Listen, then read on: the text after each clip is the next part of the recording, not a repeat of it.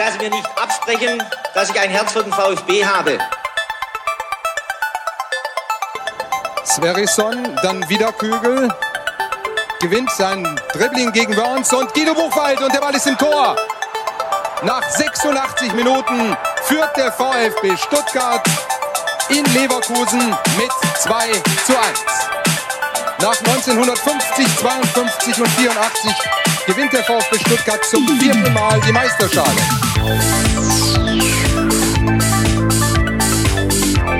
Jetzt müsste der Ball endlich noch einmal hereinkommen. Jetzt kommt er weiter hinten auf Hitzelsberger! Mario Gomez, spitze Winkel, noch einmal nach innen, Pizza hat den Ball und es gibt noch einmal Abstoß vom Tor. Und jetzt ist das Spiel aus und der VfB Stuttgart ist deutscher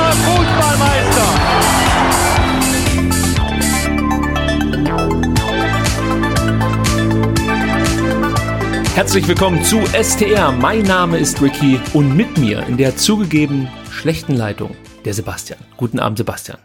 Schönen guten Abend. Ja, wir wohnen halt beide irgendwie auf dem Dorf und ähm, das ist dann noch alles Neuland mit äh, Breitband und überhaupt und wir haben schon die ganze Familie ähm, aus sämtlichen Streaming-Kanälen rausgeschmissen und sich verdonnert, äh, jetzt Mensch ärger dich nicht zu spielen, aber für Studio Link äh, reicht's heute leider trotzdem nicht. Deswegen das gute alte Skype.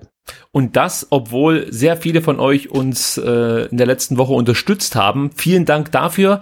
Ich ähm, habe die meisten dann auch per Mail nochmal kurz angeschrieben. Also danke für eure Unterstützung via PayPal und natürlich auch via Patreon. Wir sind dran, die Technik weiter aufzurüsten. Ich weiß, äh, das erzähle ich jetzt dann doch schon ein paar Tage, aber äh, ja, aus zeitlichen Gründen ist es nicht so schnell möglich, wie ich mir das vorgestellt habe. Und äh, das Hauptproblem, nämlich das Internet, kann ich auch mit, weiß ich nicht, nochmal 500 Euro nicht fixen. Es wird einfach nicht besser. Die Telekom ist hier der stärkste Anbieter für mich äh, und äh, leider Gottes dann trotzdem nicht stark genug, um einfach mal so eine Tonspur in einer ordentlichen Qualität durchs Netz zu schieben. Sei es drum, Sebastian. Warum soll es uns besser gehen als unserem Lieblingsverein? Die plagen sich auch mit Internetproblemen rum und da sind wir eigentlich schon direkt im Thema. Ähm, denn wir müssen ein paar Sachen nachtragen. Letzte Folge haben wir ganz schön viel erzählt. Die äh, hat es dann auch auf Rekordlänge gebracht, über drei Stunden. Keine Sorge, für diese Folge haben wir uns ein Limit von 90 Minuten gesetzt. Halt mal das ein. Ich Weiß es nicht, Sebastian, ich was ist dein also Tipp? Wir sind jetzt bei einer Minute 33. Ich lasse jetzt hier knallhart die Stoffe mitlaufen, weil ich auch morgen früh äh, zeitig aufstehen will. Okay, dann ist nämlich Schluss in anderthalb Stunden. Mal gucken, ob das hinhaut. Aber ich wollte noch ein paar Sachen kurz klarstellen. Ich habe es gerade eben schon gesagt, in der letzten Ausgabe haben wir viel erzählt. Manches war auch nur so halbrichtig, würde man beim VfB Stuttgart sagen. Ähm, ja, es geht noch mal ganz kurz um, um so ein paar kleine Punkte. Unter anderem war es so, dass wir in der Einleitung zur Folge 62 äh, davon gesprochen haben, was der Herr Stefan Heim und äh, der Herr Röttgermann beim VfB so alles gemacht oder alles machen und gemacht haben und haben da fälschlicherweise behauptet, dass Heim und Röttgermann bei der Daimler AG angestellt wären. Ja, wir haben versucht, in der Folge das noch klarzustellen, dass, dass das eben nicht so ist, aber es kann sein, dass es der ein oder andere nicht ganz verstanden hat. Deswegen hier nochmal die Aufklärung. Äh, auch nochmal vielen Dank an Matze298 auf Twitter, der uns darauf aufmerksam gemacht hat. Stefan Heim ist seit 1997 als Assistent der Geschäftsführung beim VfB. Also mit 27 hat er da äh, dann schon begonnen beim VfB aktiv zu werden, war auch lange der Bur vom vom Vorfelder, hat man mal gesagt, Stabur vom Vorfelder, aber VfBler durch und durch, habe ich glaube ich letzte Woche schon gesagt. Und der Herr Röttgermann war vor seiner Zeit beim VfB bei Sponsorcom, wenn ich mich richtig erinnere. Und ja, hat halt schon immer irgendwas mit Marketing gemacht und kam dann 2006 zum, 6 zum VfB. Also das muss man hier nochmal klarstellen, haben wir damit getan. Und ich hoffe, für jeden, für jeden ist jetzt klar, dass Heim und Röttgermann nicht beim Daimler angestellt sind. Wobei, man weiß es ja heutzutage gar nicht mehr so genau beim VfB. Vor allen Dingen weiß man noch nicht mal, wer der Chef ist. Ist es der Daimler oder der VfB selber? Auch das klären wir vielleicht mal in einer zukünftigen Folge. So, dann, Sebastian, halt dich fest, lehn dich zurück, denn jetzt wird's unterhaltsam. Entweder du verstehst gleich, was ich dir erzähle und dann ist alles cool, oder du schlägst die Hände über den äh, Kopf zusammen und denkst dir, was labert der da gerade? Und zwar geht es jetzt nochmal äh, um die Mitgliederversammlung und um Stefan Heims Beitrag, den wir ja auch so ein bisschen kritisiert haben, dass er erzählt hat, dass eigentlich alles ich fasse es jetzt kurz zusammen, ziemlich knorke lief ähm, und wir am Ende nur 11,7 Millionen Verlust zu verbuchen haben. So stellte es sich, glaube ich, für uns dar und wir dachten, Mensch, also das ist aber eine merkwürdige Rechnung, wenn man sich darüber freuen kann am Ende. Dann gab es jemanden auf Twitter, und zwar der Ed Oddi Mallock, der sich die Zeit genommen hat, mir mal zu erklären, was eigentlich Stefan Heim uns versucht hat zu erklären. Ich gebe zu, es dauerte eine ganze Zeit, bis ich verstanden habe, was jetzt eigentlich positiv an 11,7 Millionen Verlust in Anführungsstrichen sind. Aber nach mehreren Nachrichten, die wir ausgetauscht haben, kann ich heute vermelden, ich habe es zumindestens verstanden und versuche es jetzt euch, die es vielleicht nicht verstanden haben, auch zu erklären. So, also haltet euch fest. Es geht jetzt hier um die sogenannte GUV oder GUF-Rechnung, die Gewinn- und Verlustrechnung. Und diese äh, GUF-Rechnung, nenne ich sie jetzt einfach weiterhin, weist den Jahresüberschuss beziehungsweise den Jahresfehlbetrag aus. Ja, ähm, es ist so, Daimler oder die Daimler AG haben nach der Ausgliederung dem VfB Geld zur Verfügung gestellt, wenn man das mal so äh, lapidar ausdrücken kann. Und das sind aus VfB-Sicht erstmal Kapitalerhöhungen. So, aus Daimler-Sicht sind das Einlagen. Warum erzähle ich das? Das Wichtige ist, das ist kein Ertrag. Sprich, das äh, wird jetzt nicht in der normalen Gewinn- und Verlustrechnung aufgeführt, diese Millionen. Ja? Die werden am Ende in der Bilanz auf der Passiva-Seite geführt. Das sind diese Daimler-Millionen. Wie gesagt, die finden in der Gewinn- und Verlustrechnung erstmal keine Berücksichtigung. So, das Geld der Daimler AG kommt sozusagen dem Eigenkapital des VfB zugute. So, soweit so klar, Sebastian?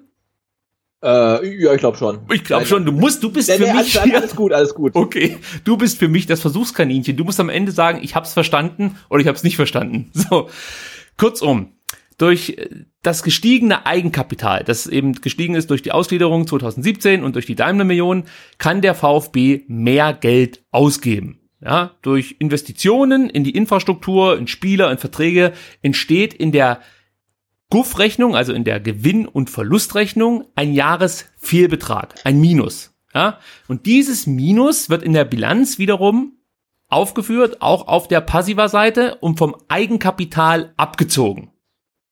Okay?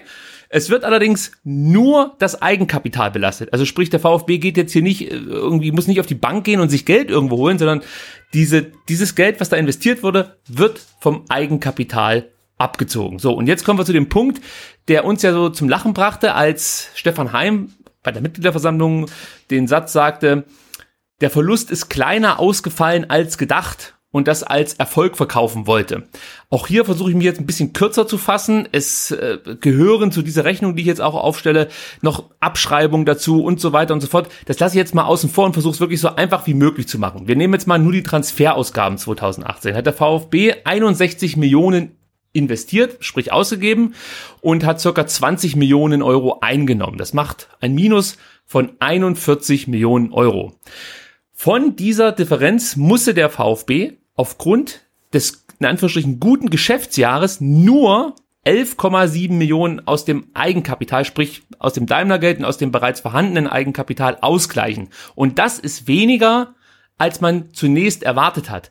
Denn die restlichen 29,3 Millionen, die jetzt noch fehlen, die wurden wiederum durch höhere TV-Einnahmen und äh, ja durch Sponsoren etc. erwirtschaftet. Sprich, der VfB ging nicht davon aus, dass man 29,3 Millionen durch TV-Einnahmen und Sponsoren erwirtschaftet, sondern sie dachten, das ist deutlich weniger und man müsste viel mehr aus dem Eigenkapital investieren, um das Geschäftsjahr 2018 ja auf, auf zu nullen. So muss man es ja dann letzten Endes sagen. Also es muss ja am Ende wieder ausgeglichen sein.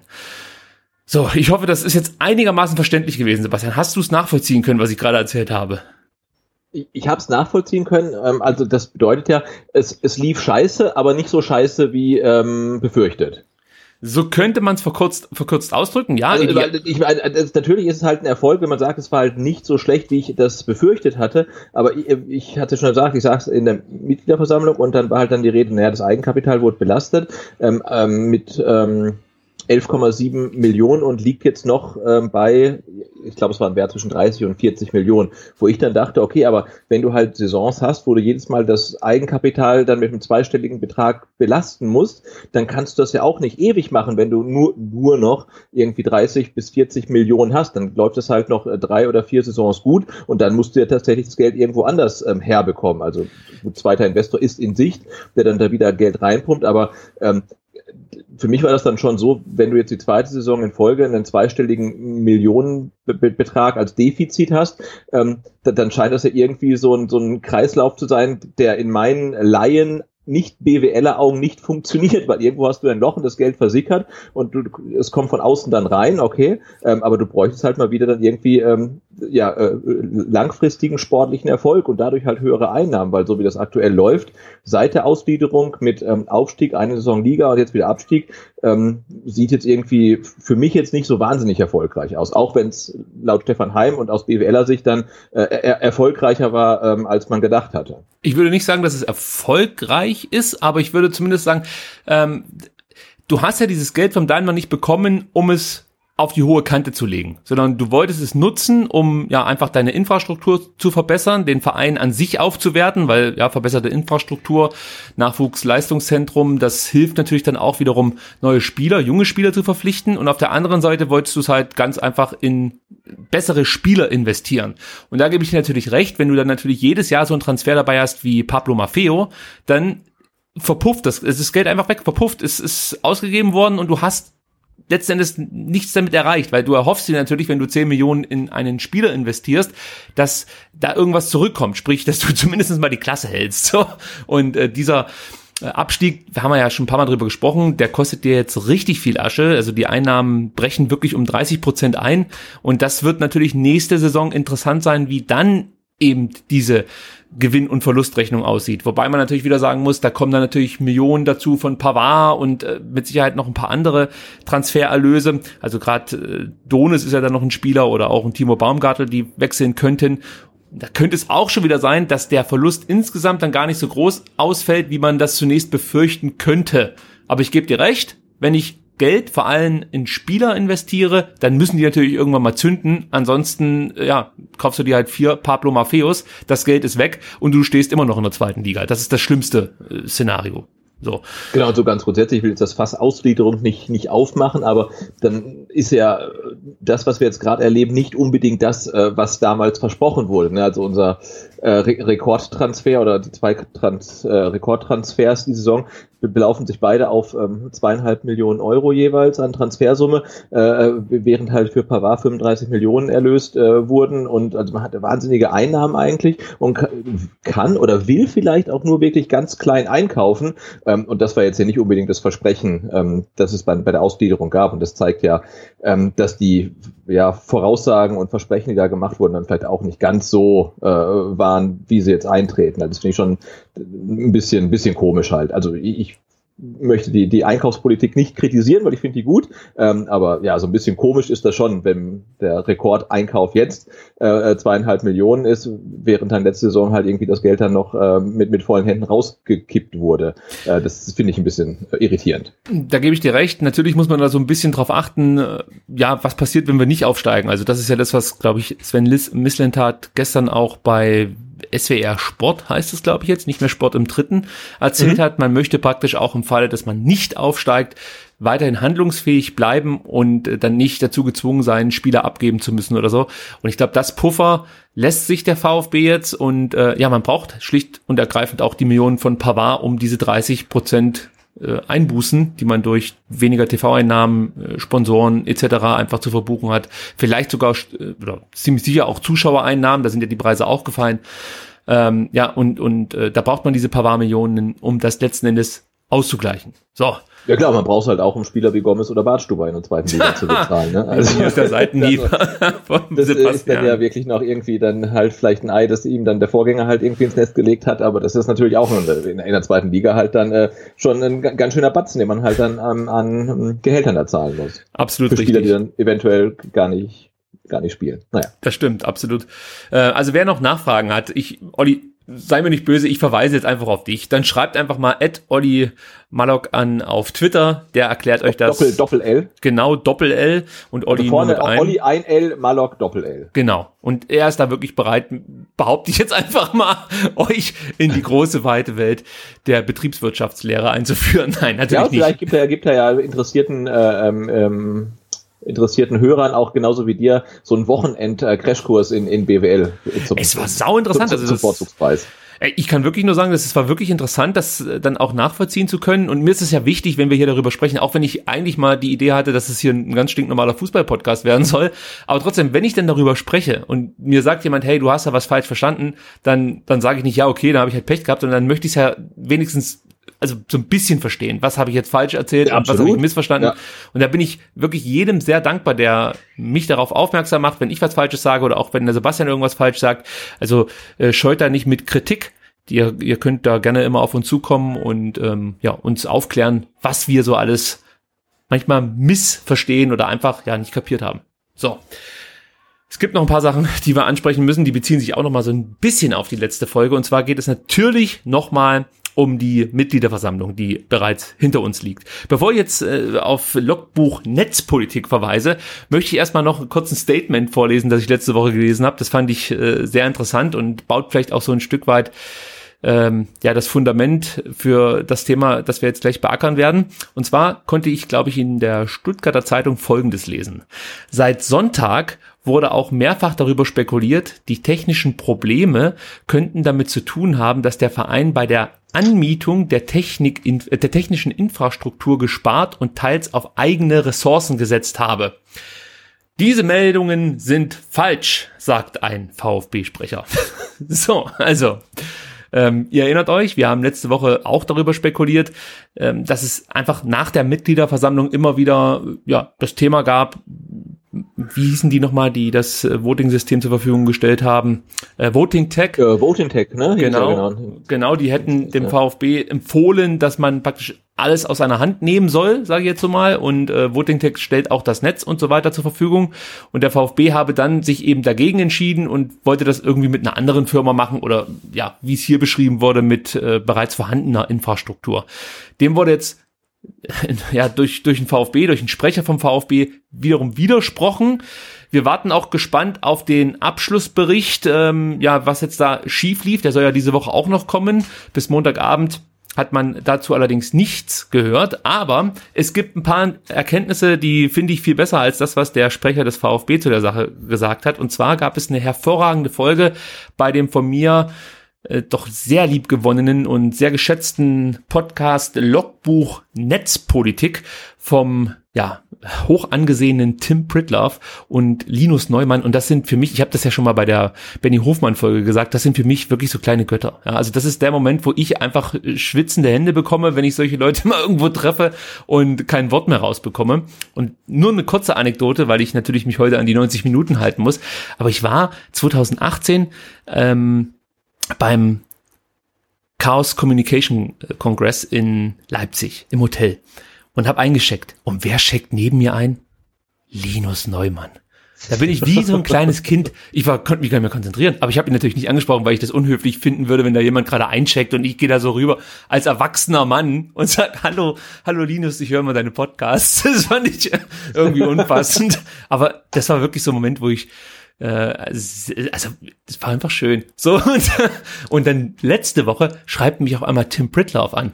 Da habe ich mir gedacht, der Podcast Papst kommuniziert mit STR. Das kann doch wohl nicht wahr sein. Ja. Also das war auch noch ein schöner Moment. Er hat darauf hingewiesen, dass wir dringend Kapitelmarken brauchen. Und ich kann euch sagen, wenn ihr jetzt welche bei euch im Podcatcher seht, dann hat's geklappt. Wenn nicht, arbeiten wir auch daran.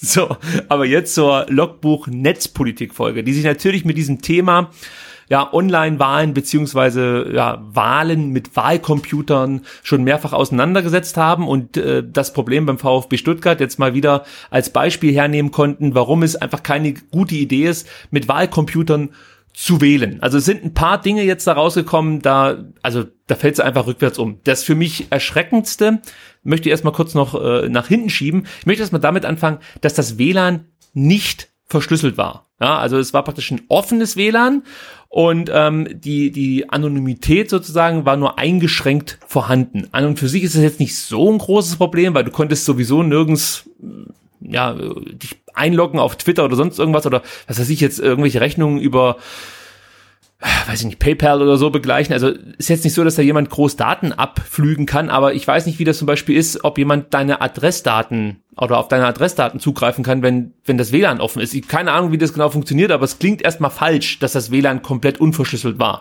Und ähm, die Jungs von Logbuch Netzpolitik, die Folge werde ich auch verlinken, ähm, die fanden das auch nicht so cool, muss man dazu sagen. Also es, es scheint nicht ganz so gut zu sein, dass so ein WLAN für 4.500 Leute komplett unverschlüsselt ist.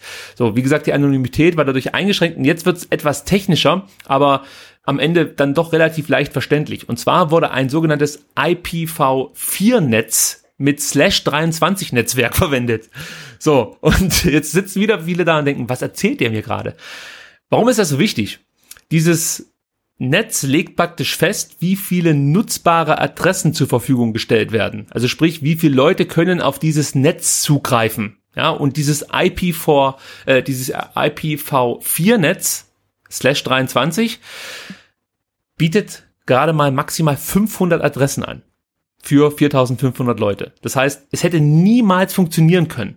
Es ist einfach, es waren viel zu wenig Adressen da für die Leute, die vor Ort waren. Also es ist relativ leicht verständlich, glaube ich. Oder Sebastian, war das jetzt wieder zu kompliziert, wie ich es erklärt ja, absolut. habe? Also ich, ich sehe schon, also nach den 90 Minuten bin ich bin ich äh, Betriebswirt und Informatiker. äh, nee, aber aber gar keine Frage. Wobei ich finde, also man muss halt so ein bisschen trennen. Einmal diese äh, Sache, wie sicher ist die Geschichte und das andere, ist es technisch einwandfrei durchführbar. Weil wenn du mir jetzt sagst, hey, wenn du jetzt für die Abwahl von Wolfgang Dietrich stimmst, dann kann das irgendwie jeder irgendwie mit äh, mitbekommen, der irgendwie im Stadion rumfährt, sagt, ja, das ist mir gerade egal. Ähm, aber funktionieren muss das Ding halt einfach. Ne? Und wenn du sagst, dass ähm, E-Voting generell irgendwie problematisch ist, ja, stimme ich zu, ähm, ist, ist für mich die eine Ebene. Und die andere Ebene ist halt, dass dann wirklich ja auf, auf technischer Seite ähm, auch irgendwie wohl gestudert worden ist, weil einfach die Voraussetzungen ähm, nicht da waren, dass dieser Wahlvorgang funktionieren kann. Vor allen Dingen war es ja auch nicht so, man stellt ein Netz bereit und die Leute loggen sich irgendwann ein, loggen sich wieder aus, sondern äh, da war ja wirklich, jetzt stimmen wir ab und genau in der Sekunde wollen sich halt viereinhalbtausend Leute in dieses Netzwerk einwählen und dass das dann nicht funktioniert, das ähm, ähm, ist dann auch im Laien wie mir klar, dass da natürlich eine Überlastung dann irgendwie ähm, relativ schnell vorliegt. Ja, und wie gesagt, nur noch mal, um das zusammenzufassen, selbst wenn dieses Netz äh, ja halbwegs gehalten hätte. Es hat halt einfach nur 500 nutzbare Adressen äh, zur Verfügung gestellt oder ja festgelegt und das reicht halt logischerweise nicht für viereinhalbtausend User, die auf dieses Netz zugreifen wollen. Also da muss was grundlegend schiefgelaufen sein und da würde mich auch nochmal interessieren, wie das funktioniert hat, als Pink da äh, gespielt hat. Vielleicht bringe ich hier auch wieder was durcheinander. Der ein oder andere Informatiker kann mich dann später wieder darüber informieren. Ich habe nächsten Samstag Nächsten Sonntag habe ich Zeit, da könnt ihr mir dann erklären, wie das genau hier funktioniert. Informatikschulung, ja. ah. Äh, genau. Ähm, Thema, Thema, Thema Netzwerke. Nee, aber ich bin sehr gespannt ähm, äh, zu dem, ähm, auf den Bericht ähm, des unabhängigen Gutachters, was da rauskommt. Ähm, und wenn da rauskommt, ist es nicht zu erklären, warum es zu den Ausfällen kam. Das wäre halt wirklich sehr, sehr unbefriedigend, weil es liegen jetzt ja genug Hinweise vor, woran es gelegen haben kann und dass die, die, die das ganze Konzept dieser Wahl schon irgendwie zum Scheitern verurteilt war. Ähm, ja, und da bin ich äh, sehr, sehr gespannt, wann dieser, äh, dieses Gutachten kommt, äh, wie es veröffentlicht wird, ob es veröffentlicht wird, wie damit umgegangen wird, ob es transparent gemacht wird oder ob man sagt, ja, es liegt jetzt vor, aber äh, ist vertraulich. Also ähm, das sollte jetzt wirklich ja vor dem, vor dem ersten Spieltag irgendwie noch der Fall sein, dass da, dass man da was hört. Äh, und ja, da sollten wir auch nicht, nicht locker lassen, sondern wirklich, ähm, wirklich darauf drängen, dass man erfährt, warum das in so einem Desaster geendet ist, wie es dann der Fall war. Wir sind immer noch nicht ganz fertig mit dieser Wahlproblematik. Wir haben uns jetzt ums Netz gekümmert. Jetzt geht's noch mal rein um, um das Abstimmungssystem, das Voting Tech zur Verfügung gestellt hat. Und zwar sprach man ja im Vorfeld dieser Wahl auch immer von einer selbigen, nämlich von einer Wahl. Geht man jetzt aber auf die Voting Tech Seite, wird da beschrieben, dass man keine Wahlsysteme zur Verfügung stellt, sondern Umfragesystem. Genau. So, ist natürlich auch wieder so ein Ding. Ich meine, es ist halt, es soll halt da ein legitimiertes, oder jetzt zum Beispiel im Dezember soll da ein Präsident gewählt werden. Und der will natürlich sich dann auch darauf berufen können, dass die Technik, die da verwendet wurde, einfach dingfest ist und er legitim zum Präsidenten gewählt wurde. Das ist natürlich bei ja, einer Software, die dann als Umfragesystem präsentiert wird, finde ich schon wieder ein bisschen schwieriger. So. Und ähm, ja, also da fühlt man sich einfach nicht hundertprozentig wohl mit, mit, mit diesem Anbieter Voting Tech. Auch da wurde was bei Logbuch Netzpolitik zugesagt, dass das kein seriöser Anbieter sei. Also da hat sich gerade der Linus relativ festgelegt, dass man ähm, da definitiv jetzt nicht unbedingt äh, den Premium-Partner gefunden hat, den der VfB vielleicht gesucht hätte für so für so eine Voting-Geschichte. Und ich habe es ja letzte Woche schon gesagt, vielleicht wäre es dann gar nicht so schlecht, sich mit absoluten Fachleuten darüber zu äh, oder auszutauschen und eben nicht mit den Leuten, die möglichst viel Kohle in kurzer Zeit verdienen wollen. Weil ohne das jetzt Voting Tech faktisch unterstellen zu wollen, es weist vieles darauf hin, dass Voting Tech nicht in der Lage ist, so eine Wahl fehlerfrei durchzuführen. Darauf deutet einiges hin. Das könnte man schon so sagen. Genau, aber die andere, die andere, die andere Sichtweise wäre ja, ne, du hast einfach den falschen Dienstleister angefragt. Also du willst eine Wahl, aber fragst einen Dienstleister für ähm, Umfragen an, weil der günstiger ist oder weil du den kennst oder, oder sonst was. Ne? Das ist ja genauso, wie wenn ich sage, hey, ich bräuchte halt irgendwie einen, einen Raum äh, komplett äh, äh, keimfrei und so weiter und äh, ich, ich lasse halt einen normalen Reinigungsdienst kommen. Ne? Der, der kann das nicht. Der, der macht das so gut er kann, aber es wird halt nie den Ansprüchen genügen, die man dann wirklich benötigt, um eine Wahl halt sicher durchzuführen. Ähm, und ähm, wir, wir können uns ja quasi schon freuen, wenn wir jetzt nur über, über Sicherheit und äh, Verschlüsselung ähm, uns unterhalten würden. Ich meine, es hat halt grundsätzlich überhaupt nicht funktioniert. Auf der anderen Seite muss man vielleicht schon froh sein, dass es in so einem Desaster geendet ist. Denn stell dir mal vor, wir hätten jetzt äh, abstimmen können und dann wäre irgendein Ergebnis rausgekommen. Äh, 74 äh, Prozent für eine Abwahl, 76 Prozent für eine Abwahl. Das wäre ja vorne und hinten anfechtbar gewesen, weil nach 100%. allem dem, was jetzt so was so rauskommt. Ne? Ähm, also ich fand ein schönes Beispiel in dem, in dem äh, äh, Podcast. Also man kann äh, völlig anonym wählen. Man konnte anonym auch mit Leih-Tablets äh, wählen.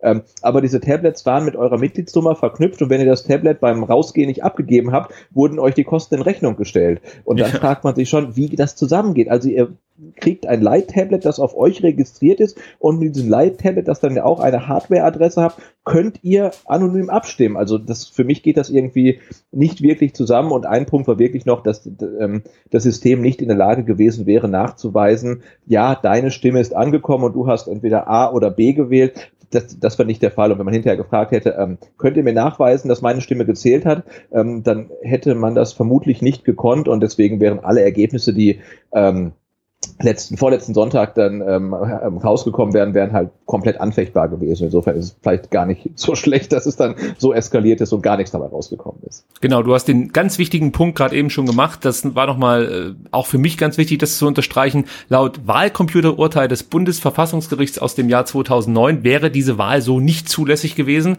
weil eben, Sebastian hat es gerade eben erklärt, das Voting-Tech-Umfragesystem dem Wähler eben keine Bescheinigung zum einen über eine erfolgreiche Stimmabgabe gibt und zum anderen anderen auch über eine gültige Stimmabgabe. Also da wird ja auch nochmal unterschieden und man kann sowas lösen mit Prüfcodes etc., aber all das war nicht der Fall.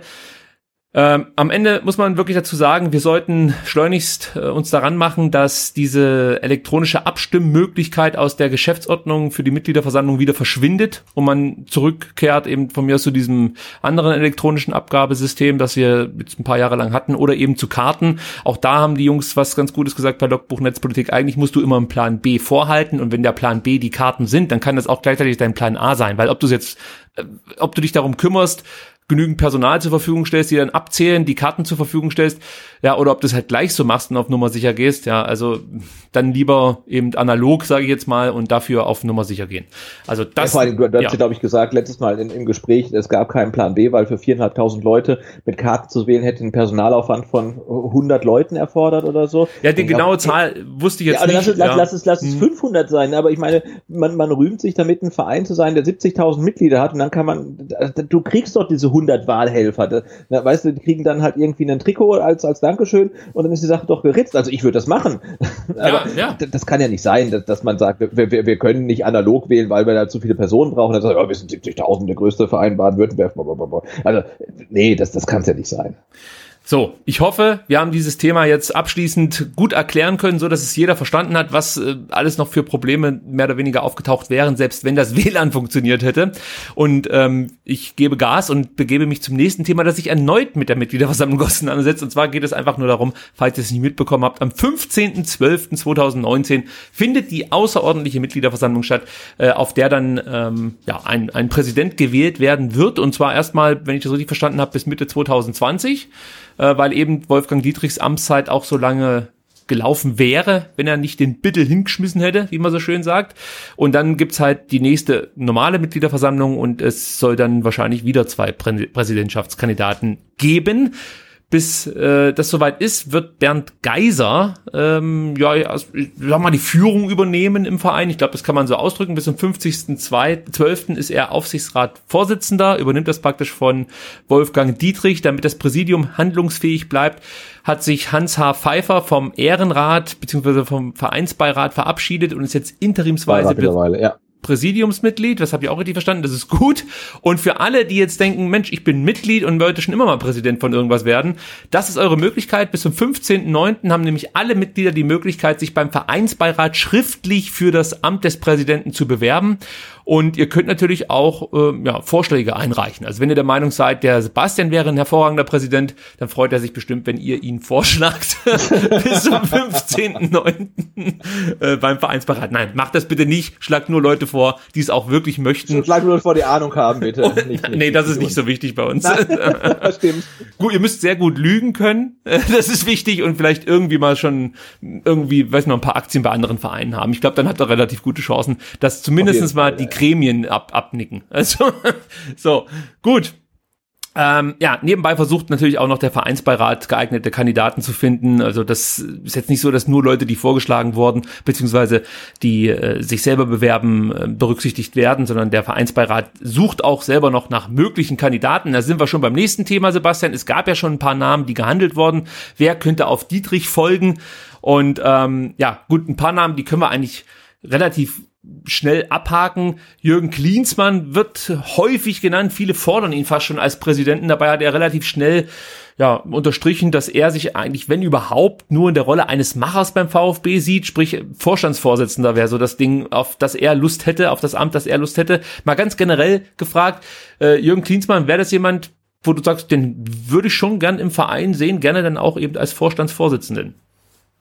Ja, also ich würde ihn schon auf jeden Fall gerne in irgendeiner äh, tragenden Rolle beim VfB sehen. Ob das dann natürlich wieder alles dann äh, so toll wird, wie man sich das vorstellt, ist die andere Sache. Aber er hat ja schon gezeigt, dass das, also wie er, wie er damals dann äh, den DFB quasi so auf links gekrempelt hat, dass er dann schon in der Lage ist, äh, verkrustete Strukturen, die nicht unbedingt äh, dem sportlichen Erfolg und dem guten harmonischen Miteinander förderlich sind, aufzubrechen. Ähm, und das wäre ja auch so eine so eine Kur, die dem VfB mal ganz gut tun würde, ähm, dass der mal äh, ja so ein paar äh, ja, verkrustete Strukturen durchbricht und das Ding mal auf, auf, auf links dreht. Ähm, ob das dann besser wird, äh, wird man sehen, aber ja, so ein bisschen Runderneuerung wird dem VfB gut tun. Ähm, ja, und er hat halt ja wirklich auch das Potenzial halt, ähm, die, die Leute zu ein, ne? weil also weder äh, äh, die, die, die, ich sag jetzt mal, die, die Industriebosse, die Logen, äh, ähm, Hocker äh, werden ihn ablehnen, denke ich, und auch der normale Fan in Anführungszeichen äh, wird was gegen ihn haben. Insofern wäre er jemand, ähm, wenn, wenn der sich aufstellt für irgendwas, dann, dann wird er von den Fans auch akzeptiert werden. Insofern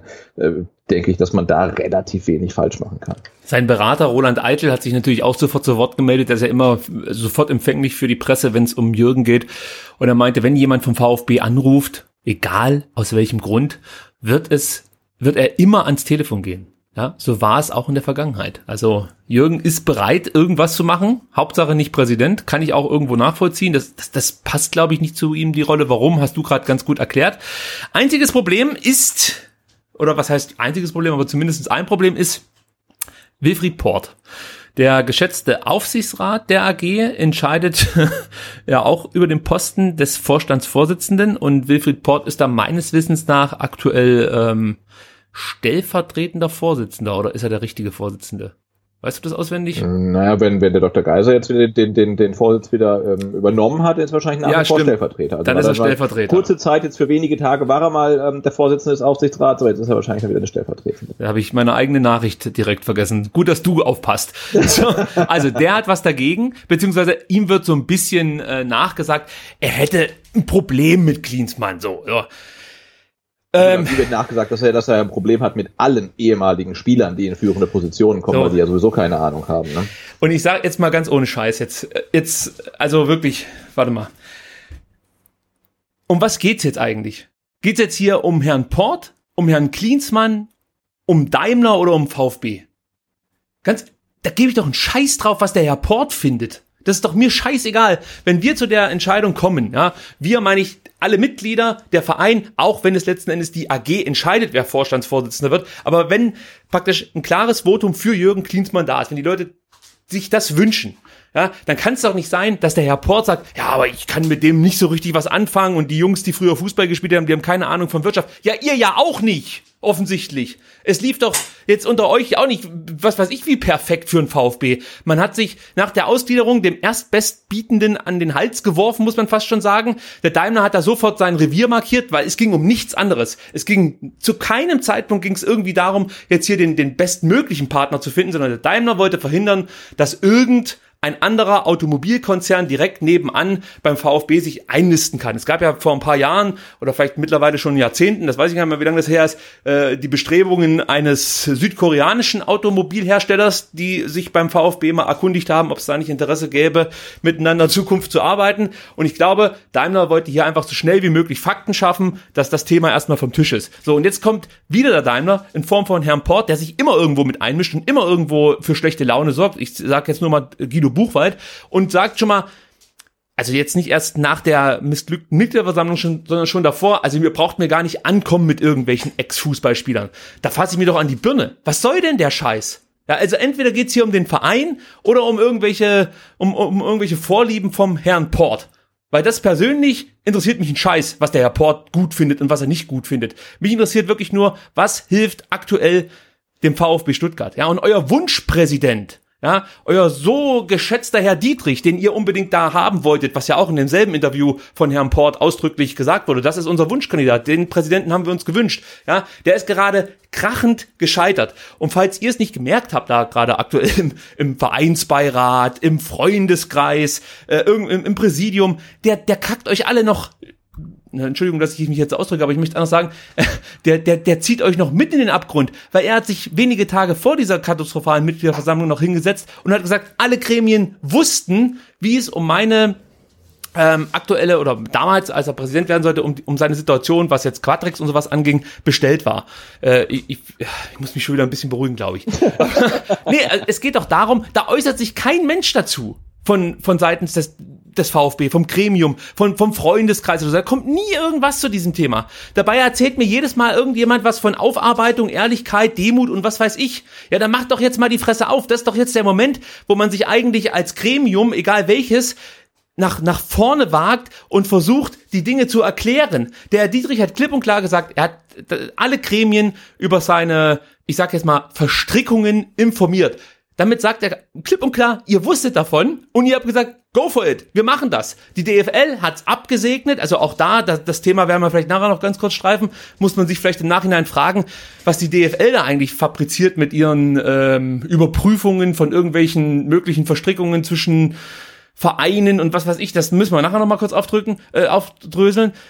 Das möchte ich jetzt nicht vorwegnehmen, aber der Punkt, dass man sich jetzt mehr oder weniger hinsetzt, das Ganze aussitzt und von, von Seiten des Präsidiums, von Seiten des Vereinsbeirat, von Seiten ähm, ja auch des, der, äh, äh, sag doch mal, der, jetzt komme ich nicht drauf, wo war denn der Port jetzt? Aufsichtsrat und äh, verschiedene andere ja. Gremien. Ja, w- was, was soll denn das? Macht doch da einfach mal jetzt die Fresse auf und erklärt euren Mitgliedern und Fans, was hier schief läuft. Ja, das, das, Ja, das, ich, ich, ge- genau, also ich denke jetzt auch so, diese, diese ganze Geschichte um die Mitgliederversammlung und den, den, den Rücktritt von Dietrich ähm, hat ja auch ähm, klar gemacht, dass Wolfgang Dietrich nicht das Problem war. Also er war ein Teil des Problems, äh, aber nur weil er jetzt zurückgetreten ist, ist ja nicht automatisch alles gut. Es sind ja wirklich die Strukturen, die wir haben.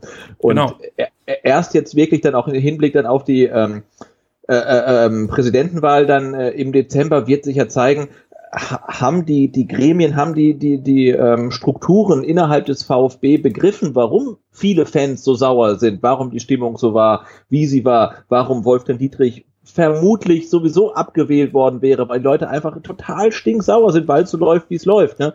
Weil angekündigt wird, der Abstieg wird aufgearbeitet, dann steht diese neue Saison an und fragt, äh, ja, wo ist denn die Aufarbeitung? Und dann sagen die, ja, das haben wir intern gemacht. Dann sagen 70.000 Leute, ja, das ist ja schön, ne? aber was mit uns? Ähm, und, und jetzt zeigt sich ja ähm, auch, auch, auch weiter, wie gesagt, Thema DFL hast du schon angesprochen, kommen wir gleich noch drauf. Ähm, hatte man kurz den Eindruck, die haben es die, die haben's jetzt begriffen, was das Problem ist, ne? dass sie ihre Mitglieder nicht auf der einen Seite sich rühmen, dass es so wahnsinnig viele sind, und auf der anderen Seite die einfach nicht mitnehmen. Also es gibt keine Transparenz, es gibt keine Kommunikation. Da dachte man, hey, jetzt wird alles gut ähm, und jetzt zeigt es langsam, ah, das ist vielleicht noch nicht ganz so. Und ich finde das jetzt, ähm, das wird sehr interessant zu beobachten äh, zu sein, äh, wie sich das jetzt so in Zukunft entwickelt, weil ja gerade der Vereinsbeirat hat es natürlich äh, bei einem Verein, der keinen Präsidenten hat, eine Aufgabe, die wichtiger ist als je zuvor, weil die bestimmen jetzt ja den Präsidenten. Ne? Es gibt zwei Kandidaten, die werden beide vom Vereinsbeirat präsentiert, wenn es denn zwei gibt, wie ja versprochen wurde. Auch das, äh, also, ne, mal abwarten. Müssen wir mal abwarten, ähm, aber genau. Die haben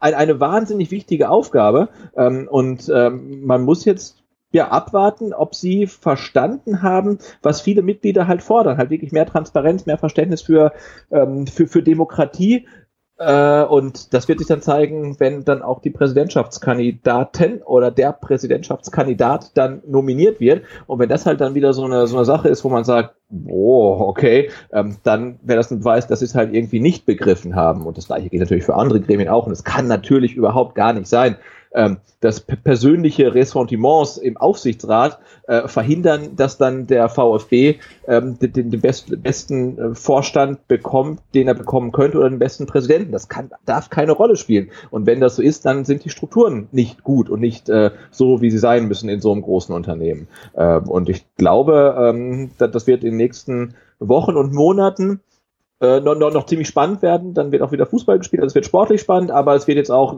Dezember ist ja leider auch gar nicht mehr so lange hin. Nee. Ähm, das wird jetzt auch dann immer spannender werden und äh, also ich ja, habe da, hab da auch ein Auge drauf und ähm, freue mich da, was, was, was kommt. Aber ich bin auch noch nicht so ganz sicher, dass es halt einfach nur, nur positiv dann ähm, zu kommentieren sein wird, weil das, ja, da wird noch einiges kommen, denke ich. Und, und das möchte ich auch noch kurz sagen, der VfB hat sich dem Dialog verweigert. Ja, und ich mache da auch keine Unterschiede mehr, ob das jetzt der Vereinsbeirat ist oder sonst irgendwer, ist es mir egal, ihr tretet als VfB auf und der VfB hat sich dem Dialog verweigert. Wir sehen das regelmäßig bei so Alibi-Veranstaltungen wie VfB im Dialog. Die prangere ich weiterhin an, ähm, solange sich daran nichts ändert.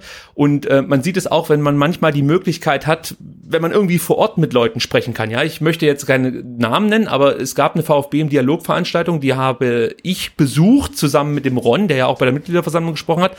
Äh, da bin ich auf einen, ich würde mal sagen, ähm, ja, beim VfB was, was, was Pressekommunikation angeht, wichtigen Mann getroffen und habe gefragt, ob es nicht möglich wäre, dass bei VfB im Dialog auch regelmäßig ein, zwei Leute, die das Internet repräsentieren, einen festen Platz bekommen könnten. Also damit meine ich jetzt nicht, das sind immer dieselben zwei, sondern dass man sich da irgendwie einigt, dass man da immer wieder jemanden hinschickt, äh, so dass man ähnlich wie ein Fanclub behandelt wird, ja, weil die Präsenz oder beziehungsweise die, die Aufmerksamkeit, die das Thema VfB im Netz erfährt, ist ja riesig, ja, und viele sind da eben nicht in Fanclubs organisiert, aber letzten Endes ist es wie ein riesiger Fanclub. Und da wurde ich, da wurde ich ausgelacht, da wurde ich einfach nur ausgelacht, wie so ein dummer Junge. Und wurde danach, ähm, wurde mir gesagt, ja, äh, man sollte sich erstmal überlegen, wie man äh, manche Dinge hier bewertet im Verein und man würde dann immer nur viel vermuten, was natürlich richtig ist. Wir, wir haben nie hundertprozentige Fakten, wir lesen Zeitungsartikel, wir sprechen manchmal auch mit Leuten, die vielleicht ein bisschen mehr wissen als das, was dann in der Zeitung letzten Endes steht. Aber im Prinzip versucht man einfach eins und eins zusammenzuzählen. Und viele Dinge, die in Podcasts besprochen wurden, in Blogs thematisiert wurden, stellten sich später als wahr heraus. Ich muss dazu sagen, leider. So. Und wenn ich da einfach dann ja an die Kandare oder beziehungsweise wenn ich wenn ich da eine von Latz bekomme, weil ich damals Wolfgang Dietrich als Lügenkasper bezeichnet habe in der ersten Viererkette Folge, ja, muss ich jetzt im Nachhinein leider sagen, also eins davon hat stimmte letzten Endes, äh, kann ich ja auch nichts dafür, dass es dann so ist. Das war einfach damals mein Bauchgefühl, weil sich das alles eben auch wirklich angefühlt hat wie eine riesige Lüge von Wolfgang Dietrich und ich mir überhaupt nicht vorstellen konnte, wie da noch ein Schuh draus wird, weil wenn ich die Wahrheit sage, brauche ich nicht alles so verklausulieren und hindrehen, wie er es auch jetzt wieder macht. Ja, private äh, Einblicke kann ich geben, aber natürlich nicht in die in den in die Firmen, da kann ich nicht so direkt äh, euch einen Zugriff drauf geben und so. Es ist immer alles über überall ist immer noch so ein kleiner Haken mit dabei. So und das hat mir persönlich jetzt dem Verein gegenüber, das hat dazu geführt, dass ich ein enormes Misstrauen habe gegen alles, was von Vereinsseite kommt. Ich hinterfrage fast jede Nachricht und auch fast jedes Gespräch, das ich mit irgendjemandem führen kann, der für den Verein tätig ist da bleibt immer noch so, so, so ein paar Zweifel übrig. Ich glaube einfach nicht mehr das, was mir da gesagt wird. Ja, die Zeit der Mäßigung, das ist jedenfalls mein Gefühl, die ist irgendwie vorbei. Also die gab es auch nie so richtig, dass man sich gegenseitig versucht hat anzunähern und so und dass man ehrlich miteinander diskutiert hat auf Augenhöhe. Das ist vollkommen abhanden gekommen. Und dann muss ich noch eins sagen. Und äh, dann bin ich auch wirklich fertig hier. Mich, äh, ich möchte mich ja nicht unnötig aufregen. So. Und dann muss ich sagen, ist, ich habe es vorhin schon ange, angeteasert sozusagen. Aufarbeitung nach der Saison. Haben wir immer wieder gehört, nach dieser absoluten Katastrophensaison. Dazu kam die ganze Quatrix-Geschichte. Das ist immer, das machen wir nach der Saison. Da frage ich, wann? Wann machen wir das nach der Saison? Ein Hobby-Podcaster, ja, macht, äh, macht sich die Arbeit, und, und fragt bei der DFL an, äh, was jetzt da eigentlich stimmt. Was äh, stimmt es, dass der Herr Dietrich keine Auskunft darüber geben kann, über das, was mit der DFL vereinbart wurde oder nicht? Warum macht denn das ein Hobby-Podcaster, frage ich mich. Genau, Grüße, Grüße an, an, an Lennart. An, Absolut. An, an um den Brustring. Ja, wunderbarer äh, Tweet und äh, und ich, ich fand es auch schön, dass die DFL dann erstmal äh, ein paar Tage irgendwie gar nicht antwortet, um zu sagen, äh, ja, äh, wir haben relativ äh, viele Anfragen und deshalb können wir ihnen nicht antworten. Also nicht, es dauert noch, nee, wir können ihnen gar nicht antworten. Also, ich meine, was ist das für eine Unverschämtheit? Wir sind ja. als Fußballfans sind wir ja mehr oder weniger die Kunden der DFL.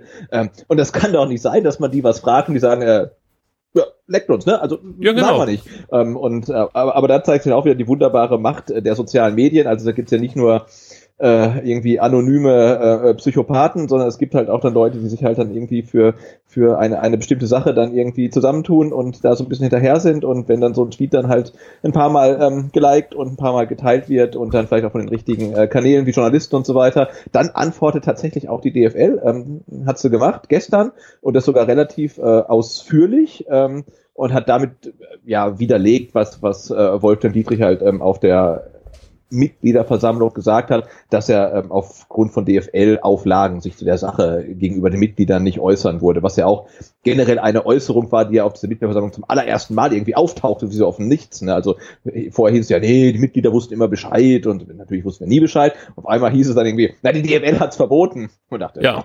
das ist ja schon komisch, dass er jetzt gerade heute zum allerersten Mal mit in die Ecke kommt. Stimmt das wirklich? Äh, nee, es stimmt nicht. Also es wurde halt noch ergänzt, das Statement von der DFL und so ein bisschen weich gekocht, aber grundsätzlich gab es keinen Grund, die Mitglieder vom VfB Stuttgart nicht darüber zu informieren, äh, wie, wie seine Beteiligung da aussehen.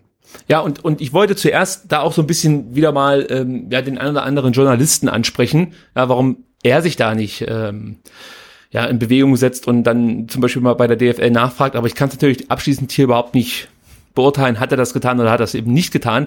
Aber im Nachhinein, jetzt, wenn wir drüber reden, dann möchte ich eigentlich, dass der VfB mit einer Meldung um die Ecke kommt. Ja, dass der VfB das so erklärt, wie es die DFL jetzt getan hat. Weil das ist eigentlich der VfB seinen Mitgliedern schuldig, das klarzustellen. Weil es muss ja irgendjemanden außer der DFL auch aufgefallen sein, dass das nicht hundertprozentig gestimmt hat, was Herr Dietrich sagt. Da sind wir wieder bei dem Thema Aufklärung, Ehrlichkeit, Aufrichtigkeit. Jetzt ist der Moment, rein Tisch zu machen. Es ist einfach so. Ja, ein Twitter-User stellt letzten Endes die Fragen, die eigentlich der Vereinsbeirat und der Aufsichtsrat stellen sollte. Das, das, das geht doch nicht, dass wir euren Mist aufräumen jetzt. Da müsst ihr doch selber danach äh, gucken, dass das wieder in Ordnung gebracht wird. Aber ich glaube, so ähnlich wie es bei Dietrich 2016 lief, nämlich, dass man alles versucht, einfach irgendwie so ein bisschen durchzuwinken und Augen zu und durch. Vielleicht klappt's ja, vielleicht geht's gut. Genauso macht man jetzt weiter. Das ist mein Eindruck. Ja, und ähm, ich zitiere jetzt hier die große Greta Thunberg, die mal gesagt hat, ich möchte, dass ihr in Panik geratet. So, und ich glaube, das würde dem VfB aktuell auch ganz gut tun, dass man da endlich mal in Panik geratet und sich in Bewegung setzt. Und vor allen Dingen sich wieder seinen Mitgliedern annähert, den Fans annähert, letzten Endes aufhört, miteinander zu konkurrieren, sondern anfängt, miteinander zu kooperieren. Dahin müssen wir wieder kommen und nicht immer dieses, dieses Verstecken und fast schon so ein elitäres Gehabe ist das ja fast schon. Also das geht mir so gegen Strich aktuell. Und eigentlich wollte ich nur erzählen, dass der Herr Port was gegen Jürgen Klinsmann hat. Jetzt muss ich mal einen Punkt genau, finden. Gegen, gegen ehemalige Fußballer, gegen Jürgen Klinsmann und auch ähm, gegen ähm, Guido Buchwald, wie wir wissen. Oh, okay, äh, machen wir mal weiter kurz mit Guido Buchwald. Äh, wie findest du denn den als Präsidentschaftskandidaten? Der wurde ja auch ein paar Mal genannt, hat auch gesagt, dass äh, wenn jemand vom VfB sich melden würde, das sagen sie ja alle, sei er bereit, zu, über alles zu sprechen und es geht darum, die beste Lösung für den Verein zu finden und da bin ich unabhängig vom Amt bereit, Verantwortung zu übernehmen. Das ist ja schon mal eine ziemlich coole Aussage von Guido Buchwald, die erwarte ich auch so ein Stück weit von einem Ehrenspielführer, also das ist richtig. Und er sagte auch noch, Sebastian, es braucht jetzt Führungspersonen mit Fußballkompetenz. Grüße an Herrn Port. Ich könnte mir vorstellen, dass das vielleicht auch noch ein kleines eingestreutes äh, Hallo in Richtung äh, Daimler AG ist. Ähm, auf allen zu besetzenden Positionen äh, Personen, die den Verein wieder vereinen und nicht noch weiter spalten. Und dann bezieht er sich auch nochmal auf Jürgen Klinsmann. Mit Jürgen kann ich mir im Fußball alles vorstellen. Wir kennen uns seit Jahren und liegen in ganz vielen Bereichen auf einer Wellenlänge. So, Sebastian Guido Buchwald, ist das dein Mann für das Präsidentenamt? Ah, es, es könnte, glaube ich, mein, mein, mein Mann fürs Präsidentenamt sein, aber es wird, glaube ich, nicht unbedingt mein Mann für den Aufsichtsratsvorsitzenden der AG. Ähm, und wir haben neulich schon mal ein bisschen in der Satzung gewühlt und ich bin mir nicht sicher, ob der äh, Präsident des EV der Aufsichtsratsvorsitzende der AG sein muss. Also sicher ist, zwei Mitglieder ähm, des äh, äh, EV-Präsidiums sind im Aufsichtsrat. Ähm, aber ob man sagen kann, der der Präsident ist, ist normales Aufsichtsratmitglied und ein anderes Präsidiumsmitglied ist der Vorsitzende. Ähm, das haben wir irgendwie auch noch nicht rausfinden können, weil, weil das wäre ja auch noch eine Maßnahme. Du sagst, okay, wir haben einen Präsidenten, Guido Buchwald, der sitzt auch im Aufsichtsrat, ist aber nicht der Vorsitzende. Du hast ein anderes Präsidiumsmitglied und der macht den Vorsitz im Aufsichtsrat. Ähm, das wäre dann vielleicht noch eine relativ interessante Konstellation, äh, aber so könnte ich mir das hat ja auch Thomas Berthold gesagt, der dann, glaube ich, auch so ein bisschen die Strukturen eventuell durcheinander gebracht hat, auch gesagt, ja, wir bräuchten halt so einen ähm, Präsidenten im e.V. für ähm, repräsentative Aufgaben, so ein bisschen einen Grußonkel ähm, und einen anderen, der dann halt das im Aufsichtsrat den Laden dann halt wirklich schmeißt. Ähm, das hat natürlich seinen Reiz. Andererseits müssen wir natürlich als Mitglieder darauf achten, dass wir den letzten Zugriff, den wir vom EV in die AG haben, natürlich nicht aufgeben durch eine Trennung der, der, der beiden Ämter. Ähm, und das müsste man nochmal irgendwie sich mal genau, na, ähm, na, müsste man noch mal genau nachlesen, wie das jetzt wirklich da ist. Ähm, aber ja, äh, was wollte ich sagen? Ach ja, Guido Buchwald als Präsident gerne, ähm, Aufsichtsratsvorsitzender eher nicht ich weiß es auch nicht abschließend, aber ich meine mich zu erinnern, dass das ja immer wieder angeführt wurde, dass dadurch, dass der Präsident eben der Chef des Aufsichtsrats ist, die Mitglieder weiterhin mehr Mitsprache haben, als man äh, zunächst befürchten musste. Ja, man hat ja gedacht, man verliert komplett den Zugriff auf die Profimannschaft so als als Mitglied und man wollte, glaube ich, mit diesem äh, mit dieser Doppelrolle Präsident und Aufsichtsratsvorsitzender den Mitgliedern das Gefühl zumindest geben, ihr seid noch ganz nah dran an den wichtigen Entscheidungen. Ob das jetzt dann wirklich so in Stein gemeißelt ist, wird sich, denke ich, mehr herausstellen. Und es gibt ja noch jemanden, den du vielleicht für geeigneter halten könntest, zumindest für die Rolle des Aufsichtsratsvorsitzenden, nämlich Matthias Klopfer. Seines, seines Zeichens Oberbürgermeister in Schorndorf, SPD-Member, wenn man das so sagen kann, neudeutsch. Ähm, ist außerdem noch Vorsitzender der Sportregion, ein Posten, den ich so eigentlich noch nie wahrgenommen habe, vielleicht auch nie wieder wahrnehmen werde, aber immerhin macht er irgendwas mit Sport und ist da Vorsitzender, ist 51 Jahre alt, würde den, den Posten des Präsidenten ehrenamtlich übernehmen und hat äh, sich zum einen auf Twitter dann schon mit vielen ja, Twitter-Usern auseinandergesetzt. Das war zumindest sehr sympathisch, dass er da relativ zuverlässig auf Fragen diverser User fand ich auch ganz ordentlich geantwortet hat. Also mir das eigentlich ganz gut gefallen. Und er hat natürlich auch schon Interviews gegeben und meinte, wenn man in der öffentlichen Wahrnehmung so tief im Keller ist wie der VfB derzeit, dann braucht es einen Teamplayer an der Spitze. Und da ist natürlich der Herr Klopfer der absolut richtige, ist klar. Und er hat aber auch schon so ein bisschen ausgeteilt, möchte ich sagen, gegen Wolfgang Dietrich, gegen den ehemaligen Präsidenten. Und er meinte, man muss harte Kritik aushalten können, hat er gesagt. Das fand ich auch ganz schön. Und wenn es mal knirscht, gilt es, gemeinsam an ein, einen Konsens zu finden. Das klingt alles sehr, sehr gut. Was ist dein Eindruck? Ist der Herr Klopfer der Richtige? Sebastian. Ähm, ja, genau. Oh, Entschuldigung. Ja, er wird es ehrenamtlich machen. Das hat der Wolfgang Dietrich auch ähm, gemacht, wie er halt nicht müde wurde zu betonen. Aber das Besondere beim Herrn Klopfer wäre, er wird es ja äh, ähm, halbtags machen. Also wäre so quasi so ein genau. äh, 400 Euro ähm, Präsident vom VfB. Ähm, und, und, ja, und da frage ich mich, kann das funktionieren? Also er sagt, ja, das geht, er hat ein starkes Team und so weiter. Aber er ist, wie gesagt, Oberbürgermeister von Schorndorf. Das ist jetzt ja äh, auch kein, kein KUKA, ich glaube, oh, jetzt habe ich es wahrscheinlich falsch, 40.000 40, Einwohner. 40.000 Einwohner, ja. Wir müssen nur schon 40.000 Einwohner. Ähm, also schon ein Städtle ähm, und er ist dann halt noch Vorsitzender von der, dem Verband, den du sagst, was natürlich den Vorteil hat, dass er da relativ gut vernetzt ist natürlich im, im lokalen Sport. Äh, also ich, ich halte ihn so vom, vom Auftreten her und von seiner Vita für, für gar nicht ungeeignet, das ähm, Amt zu übernehmen, aber ich halte es für völlig illusorisch, das halt irgendwie äh, ähm, nebenbei zu machen. Aber irgendjemand sagt ja, naja gut, dann arbeitet er halt irgendwie Montag bis Freitag dann äh, für, für Schorndorf. Der VfB spielt sowieso fast immer am Wochenende. Ja, dann kann er das ja am Wochenende machen. Aber also das ähm, stört mich noch so, so ein bisschen. Ähm, und natürlich stört mich auch so ein bisschen ähm, dieses, äh, ja, ich, ich, äh, also wie, wie der Herr, äh, wie ist er, Lausmann, Lausmann? Oh, den hab ich, also bei der MV sagt, ne, er ah, jetzt äh, mache, also zu sagen, ja, ja, komm, ich mach das und ich presch halt raus und mach's auf Twitter und auf Facebook und dann lass mich von Sky interviewen und habe halt noch keine Silber irgendwie mit dem Vereinsbeirat geredet, hat halt auch so ein kleines Geschmäckle. Ähm, also ich glaube, das ist ein cooler Typ, ähm, den, den du halt sicherlich irgendwie ähm, äh, brauchen kannst, aber äh, ja, ob das irgendwie halbtags dann wirklich so richtig gut funktioniert, VfB-Präsident zu sein, wage ich zu bezweifeln er sagt zumindest das Richtige. Vielleicht wäre er deshalb auch gar kein so schlechter Präsident, dass er immer weiß, was er wann sagen muss. Das ist schon mal nicht schlecht. Er hat ja zum Beispiel auch gesagt, viele Menschen wollen, dass es dem VfB besser geht. Mein Ansatz lautet zunächst zuhören und anschließend eine gemeinsame Position formulieren. Das ist halt genau das, was du jetzt in der aktuellen Situation auch hören möchtest. Aber ich gebe dir natürlich recht. Es wäre vielleicht geschickter gewesen, sich zunächst mit dem Vereinsbeirat auseinanderzusetzen und dann vielleicht gemeinsam an die Öffentlichkeit zu gehen, wenn man merkt, das funktioniert. Auf der anderen Seite weiß man ja nicht, ob es solche Gespräche schon gab und der Vereinsbeirat gesagt hat, na, was will denn der jetzt? Also unterstelle ich ja, jetzt genau, einfach mal so. Nee, lass mal, ja, ja. ja und ja, er jetzt dann praktisch die Öffentlichkeit sucht, um klarzumachen, hey, ich würde das gern machen, aber ich werde abgelehnt oder sowas in der Art. Es sind jetzt natürlich wilde Spekulationen, aber ich möchte jetzt nicht einfach sagen, es ist so, dass er sich zuerst an die Presse wendet und danach an den Vereinsbeirat. Wir wissen nicht, was dahinter verschlossenen Türen schon alles ablief. Fakt ist, hier ist jemand, der geht nach vorne, der sagt zumindest mal das, was man jetzt in dem Moment auch äh, hören möchte von einem möglichen Kandidaten und äh, ich muss ganz ehrlich sein, bislang habe ich jetzt noch keinen besseren Kandidaten gefunden, aber es liegt natürlich auch daran, dass es nicht allzu viele gibt, die sich da nach vorne wagen aktuell. Ja, die, genau, die, die werden, die werden noch kommen, aber man sieht ja auch jetzt schon, also äh, nach dem Rücktritt von Wolfgang Dietrich bricht nicht das ähm, oft angedrohte Chaos aus, sondern es kommen Leute, ja. die seinen Job machen würden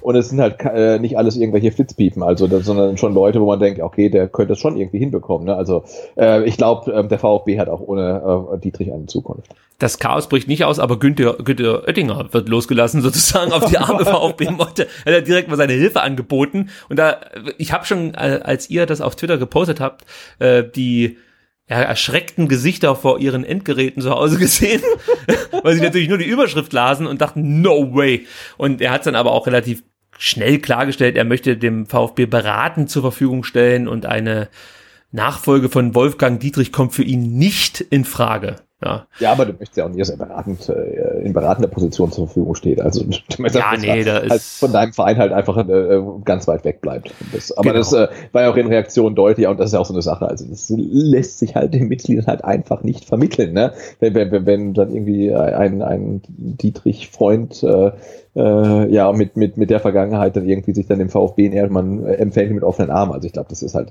äh, aktuell äh, nicht, nicht, nicht machbar zum Glück. Wir sind immer noch bei der Mitgliederversammlung, aber sind jetzt wirklich dann in den finalen Zügen. Nochmal ja, ganz kurz. Mal, ich, guck mal, ich guck mal kurz hier. Ähm, Sag auf, das ist ja, jetzt wieder Druck. Äh, 56 Minuten, also wir haben jetzt noch vier Minuten äh, Mitgliederversammlung und dann müssten wir noch eine halbe Stunde über Sportliches sprechen. Endlich wieder Sport. Ja Mensch, ich will doch auch über Sportliches sprechen, deswegen ganz schnell. wir haben ja das Thema DFL äußert sich zu Dietrichs Behauptung, man hätte die Quadrex-Unterlagen nicht äh, veröffentlichen dürfen.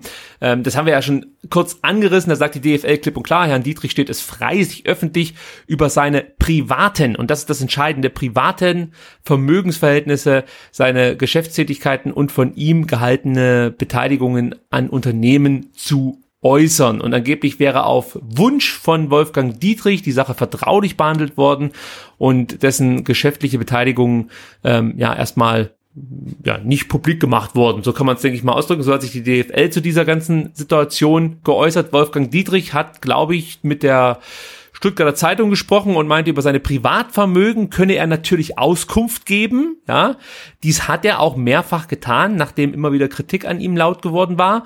Vertragsdetails zwischen den Vereinen und dem Ligaverband seien jedoch streng vertraulich, sagt er auch weiterhin, oder seien streng vertraulich zu behandeln, weshalb auch eine saftige Unterlassungsstrafe in der Vereinbarung verankert ist. Das hat inzwischen auch die DFL bestätigt, dass es diese ähm, Unterlassungsstrafen gibt. Also das ist das, was ich vorhin meinte. Es ist halt immer wieder, wird sich irgendwo rum und numm gewandt und äh, nie wird Klartext gesprochen. Dann mache ich's halt jetzt einfach.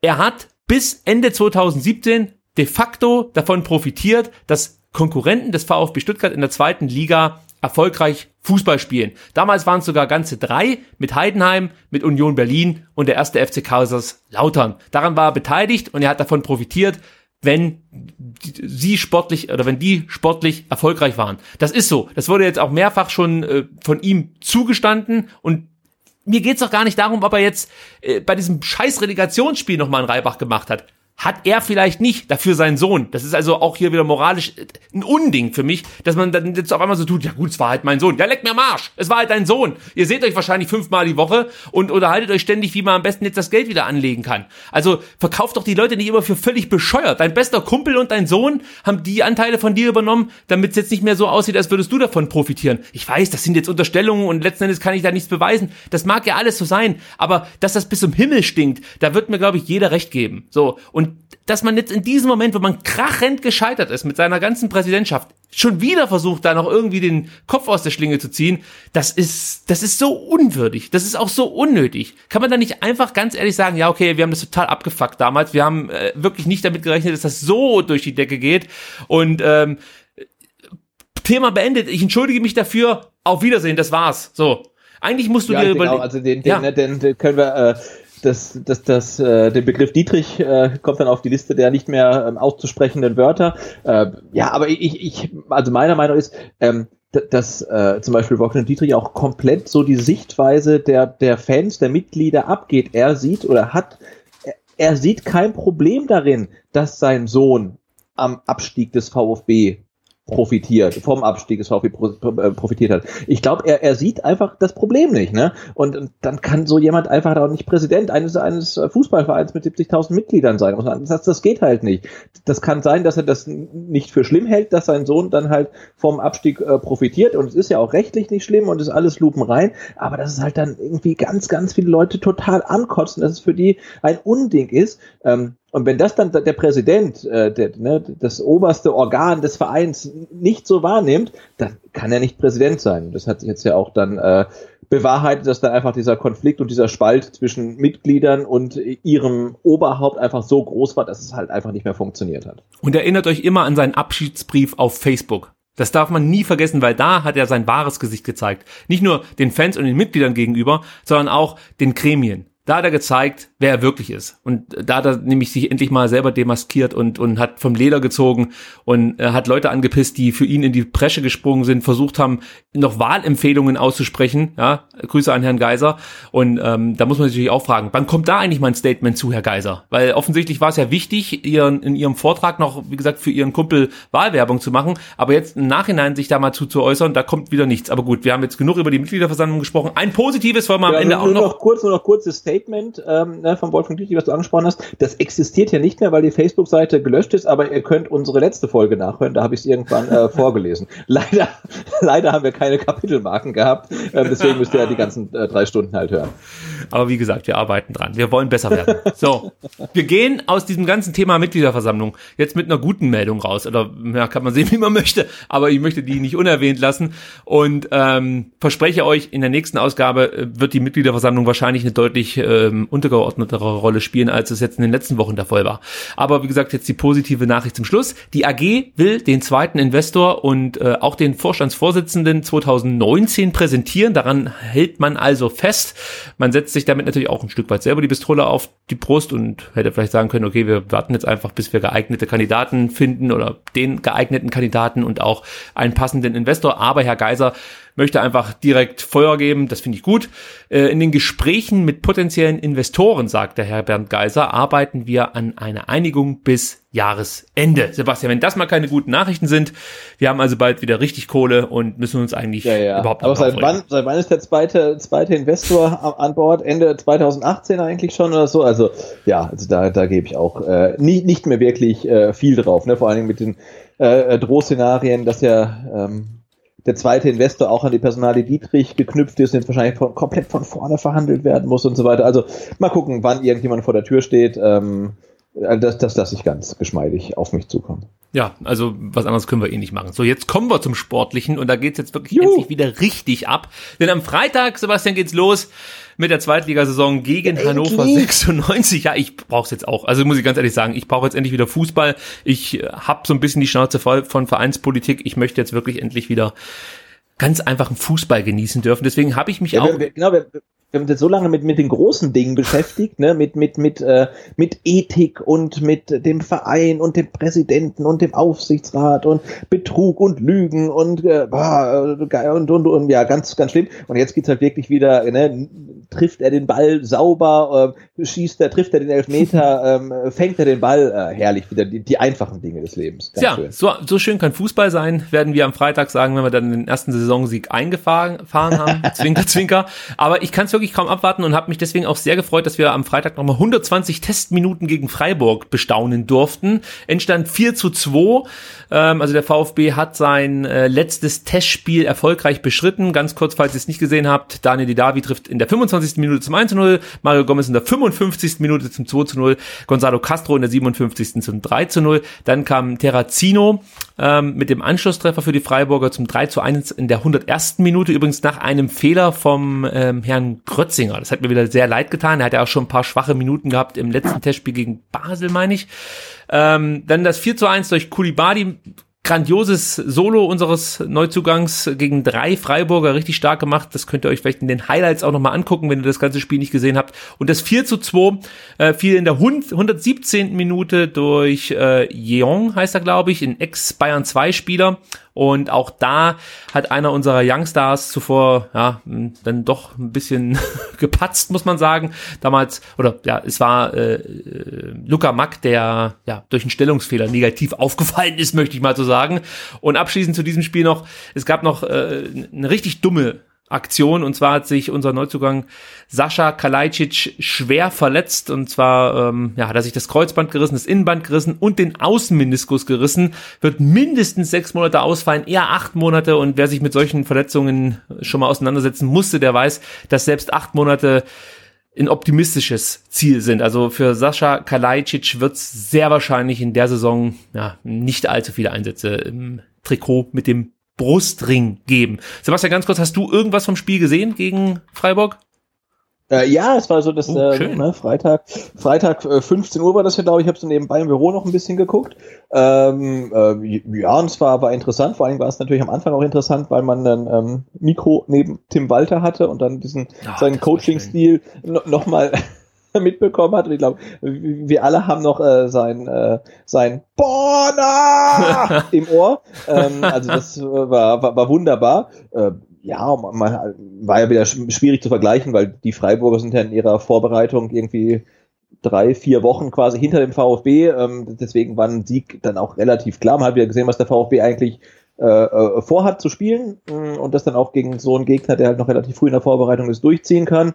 Äh, ja, aber grund grundsätzlich hat man vor allen Dingen auch gesehen, ähm, die Startelf, die Walter aufs Feld gestellt hat, aufs Feld geschickt hat, schien ja schon so ein kleiner Fingerzeig ähm, auf die Aufstellung am Freitag zu sein. Da waren ja viele dabei, die man auch äh, vermutlich am Freitag dann äh, aufs Feld laufen äh, sehen wird um 2030. Äh, ja, es war, war wieder gut, gut zu sehen. Also und, und macht einem ja schon so ein bisschen Vorfreude äh, auf die Saison und vor allen Dingen neugierig, wie das Ganze halt dann unter Druck funktioniert und wenn man dann halt nicht dann den die ähm, sonore Stimme von Tim Walter dann übers ganze über den ganzen Platz ähm, schreien hören wird, sondern wenn es dann halt äh, ah ja, am Freitagabend dann im vollen Neckarstadion dann ähm, auch von außen dann ganz schön laut sein wird. Auf die Startelf kommen wir gleich noch zu sprechen, denn wir haben ein neues Segment für euch vorbereitet. Da kommen wir, wie gesagt, dann gleich drauf zu sprechen.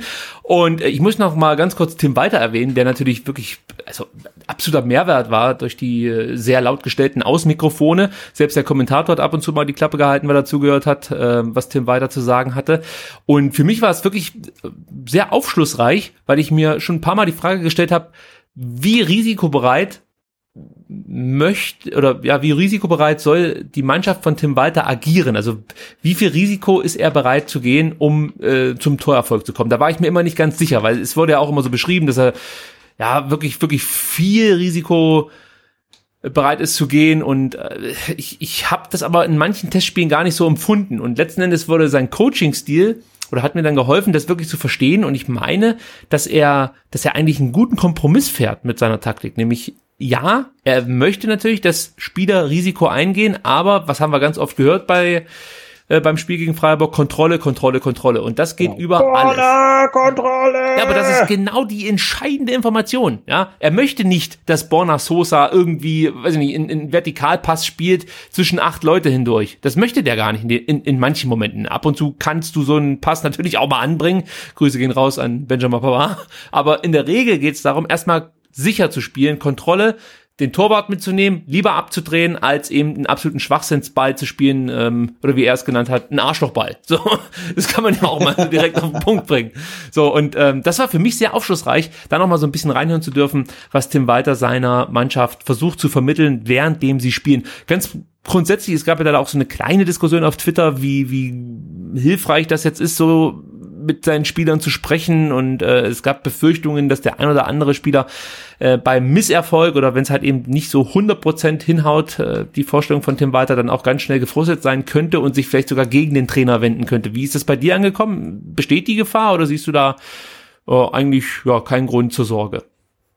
Äh, ich habe da schon Grund zur Sorge, weil je risikoreicher dein System ist, äh, desto mehr bist du halt äh, vom Erfolg abhängig, weil die Spieler müssen dran glauben, dass das, was sie machen, Erfolg haben kann. Ne? Und also klar, man kann sagen, jetzt die Parallelen zu Zorniger, die sind so weit hergeholt, aber auch der hat denen erzählt damals, wir spielen das so und so und das wird funktionieren. Und dann hat es nie funktioniert. Und natürlich glauben die Leute halt irgendwann nicht mehr dran. Ne? Also wir Fans haben ja auch nicht mehr dran geglaubt unter Zornig. Und dann gegen Ende kriegen wir eh wieder ein Gegentor. Oder ne? das, das, das funktioniert halt einfach nicht und niemand glaubt mehr dran. Und je risikoreicher das ist, was du spielst, desto höher ist das Risiko. Und deswegen sind, äh, ich habe es schon ein paar Mal gesagt, meiner Meinung nach so die Ergebnisse jetzt an den ersten drei Spieltagen total entscheidend. Also wenn du da Erfolg hast, ähm, ob das jetzt dann dem System Walter geschuldet ist oder äh, irgendwelchen Glückstreffern oder Sonntagsschüssen, ist ganz egal. Aber du brauchst halt den Erfolg, weil der Erfolg zahlt dann quasi ähm, auf das ein. Und die Spieler glauben dann Walter, wenn er sagt, hey, wir schlagen die Bälle nicht hinten lang raus, wir, wir spielen die raus. Wir machen das immer so. Wir spielen auch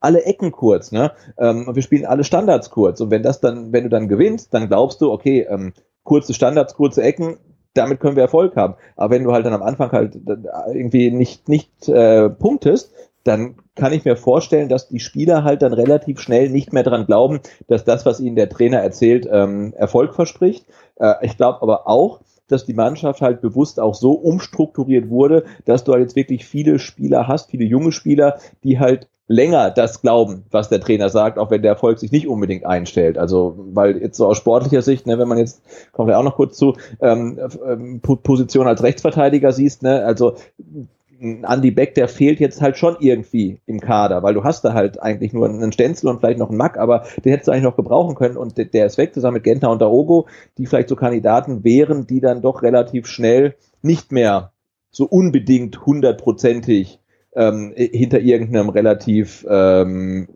ja, offensiven, kreativen System stehen.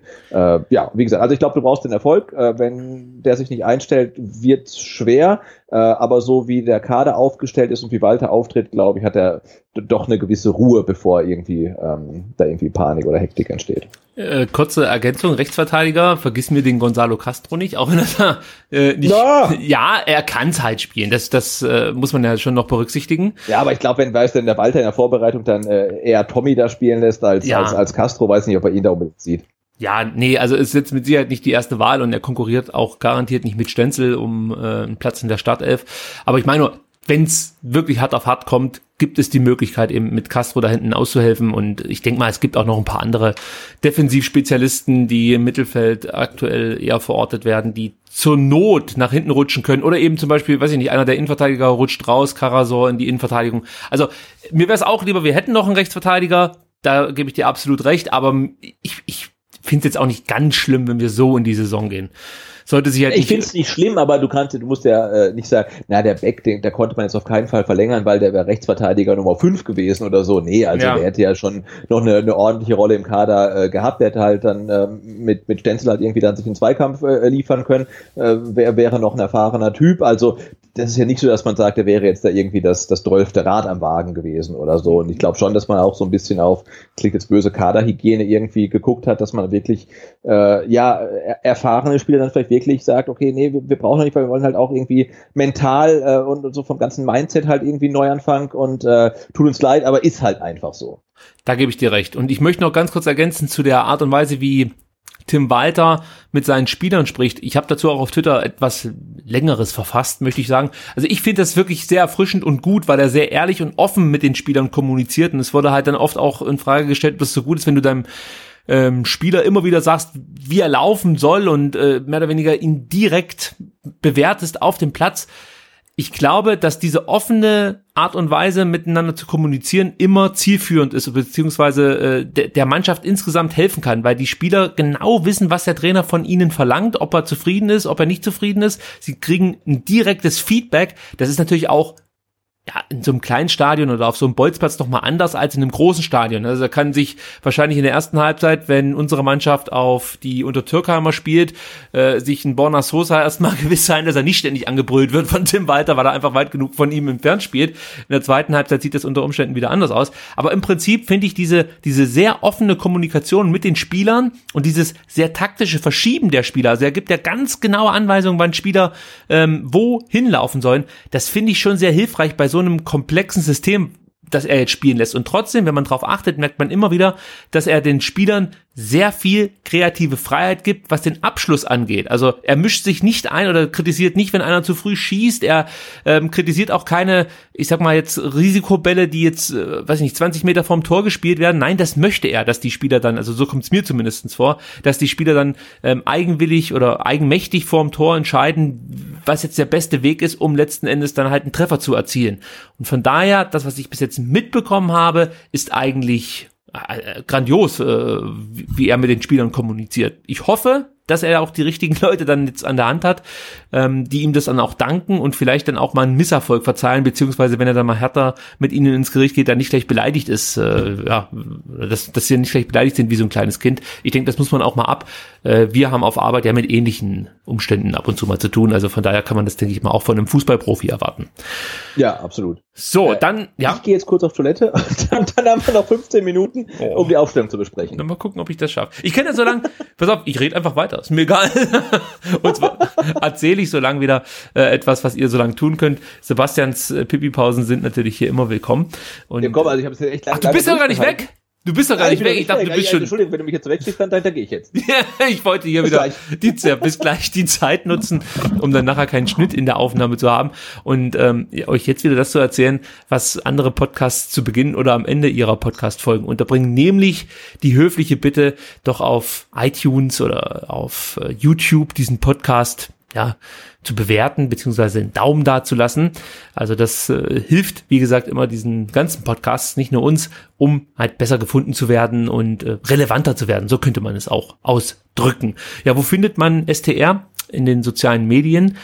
Ähm, ist das richtig? Ja, ich glaube, man kann das so ausdrücken. Natürlich auf Instagram at VfBSTR, auf Twitter at VfBSTR und auf Facebook at VF3STR. Das sind so die Hauptkanäle, die ich bespiele. Ich bin ganz ehrlich, Twitter und Inst äh, Instagram und Facebook findet bei mir nicht allzu häufig statt. Also ich hoffe, ihr seht mir das nach, dass da wirklich nur die aktuellen Folgen dann letzten Endes gepostet werden. Ab und zu gibt's auch mal ein Bildchen von irgendwas im Interessanten, was ich jetzt gerade irgendwie entdeckt habe, aber dann doch eher selten. Das meiste spielt sich auf Twitter ab. Natürlich, wenn die Kanäle von euch höher frequentiert werden, sprich Facebook und Instagram, dann ähm, werden wir damit Sicherheit auch aktiver werden. Auf ähm, YouTube könnt ihr natürlich gerne unsere Folgen auch verfolgen und ähm, euch, euch anhören eben oder kommentieren. Da gibt's dann das Kommentarfeld, das es ja auf vfbstr.de nicht gibt.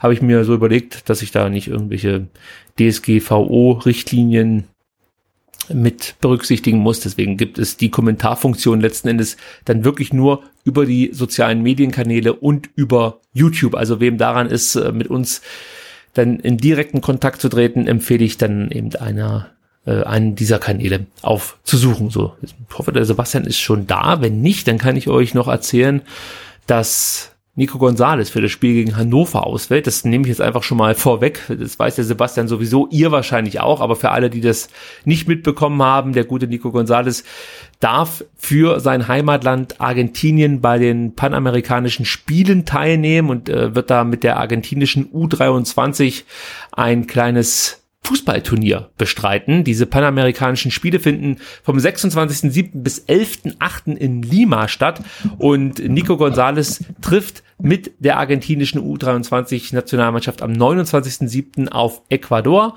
am 1.08. auf Mexiko und am 4.07. auf Panama. Das heißt, er wäre frühestens, äh, nicht am 4.07., am 4.08., Entschuldigung, er wäre frühestens am 5.08. wieder in Stuttgart, fehlt damit also sicher gegen Hannover und gegen Heidenheim. Ähm, sollte sich die argentinische U23 für das Halbfinale qualifizieren, wäre Nico Gonzalez frühestens wieder ähm, ja zum Heimspiel gegen St. Pauli hier in Stuttgart. Also er fällt jetzt wirklich einige Zeit aus. Ähm, ja, müssen wir mal gucken, wie das für Argentinien jetzt läuft bei diesen panamerikanischen Spielen. Ich habe etwas knistern gehört und das deutet darauf hin, dass der Sebastian wieder da ist. Genau, da bin ich schon wieder. Super. Ich habe Dinge untergebracht, die sonst nur Zeit fressen würden und die Viertelstunde läuft ab jetzt, denn jetzt äh, kommen wir zu unserer neuen Rubrik und zwar den Startelf-Tipp. Äh, wir haben uns überlegt, wir, wir müssen uns etwas äh, mehr festlegen auf äh, ja einfach verwertbare Aussagen und ähm, müssen euch noch, noch Mehrwert bieten, dass ihr regelmäßig reinhört. Ja. So, und da haben wir uns gedacht, wir werden jetzt jeder immer eine Startelf tippen und dann am Ende der Saison mal vergleichen, wer am häufigsten ja, im Recht hatte mit seinem Startelf-Tipp. Müssen noch dazu sagen, wir nehmen diese Ausgabe hier am Montagabend auf. Sollte sich jetzt irgendjemand noch nachträglich verletzen, dann äh, haben wir natürlich Pech, muss man ganz ehrlich so sagen. Übrigens verletzen kann man auch noch kurz anführen. Ich habe mir am Samstag das Testspiel von Hannover 96 gegen Groningen angeguckt und muss ganz ehrlich sagen, also wirklich überzeugt hat mich Hannover 96 nicht. Eine sehr biedere Spielweise. Äh, also direkt Angst habe ich nicht bekommen, aber ähm, ich wollte ja auf Verletzungen zu sprechen kommen. Cedric Teuchert, ein doch sehr wichtiger Spieler für Mirko Slomka in der bevorstehenden Zweitligasaison, hat sich äh, ja, muskulär verletzt am Oberschenkel, wird also mit hoher Wahrscheinlichkeit für das Spiel am Freitag ausfallen. Auch wenn es für den Spieler schade ist, äh, muss ich ganz ehrlich sagen, bin ich froh, dass Cedric Teuchert nicht seinen Siegeszug in der zweiten Liga fortsetzen kann. So, aber jetzt kommen wir zum Startelf-Tipp, lieber Sebastian. Ich hoffe, du hast dir Gedanken gemacht. Ich habe mir natürlich sehr, sehr viele Gedanken gemacht, wie das so halt meine Art ist, dass ich dann stundenlang darüber grübel. Naja, ganz so schlimm war nicht, aber ein paar Minuten war schon, wer jetzt wo spielt und wie das System aussieht.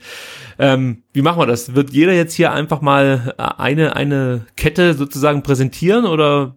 Nee, am besten. Ja, wir, ich glaube, genau, wir gehen, glaube ich, ähm, ähm, das so reihenweise durch. Ne? Unser okay. Torwart, äh, Abwehr, Mittelfeld, äh, Sturm. Ähm, äh, und vorausschicken möchte ich, äh, weißt du, wie viele Spieler meiner persönlich prognostizierten Startelf jetzt für den Freitag äh, auch ähm, in der Startelf ähm, gegen Union Berlin standen im Rückspiel der Relegation. Okay, da muss ich natürlich schätzen. Zwei. Null. Uh, das, das ist so direkt mal interessant. Also, hm, ich sag dir jetzt nicht, welche ich auf der Rechnung hatte oder auf dem Zettel hatte.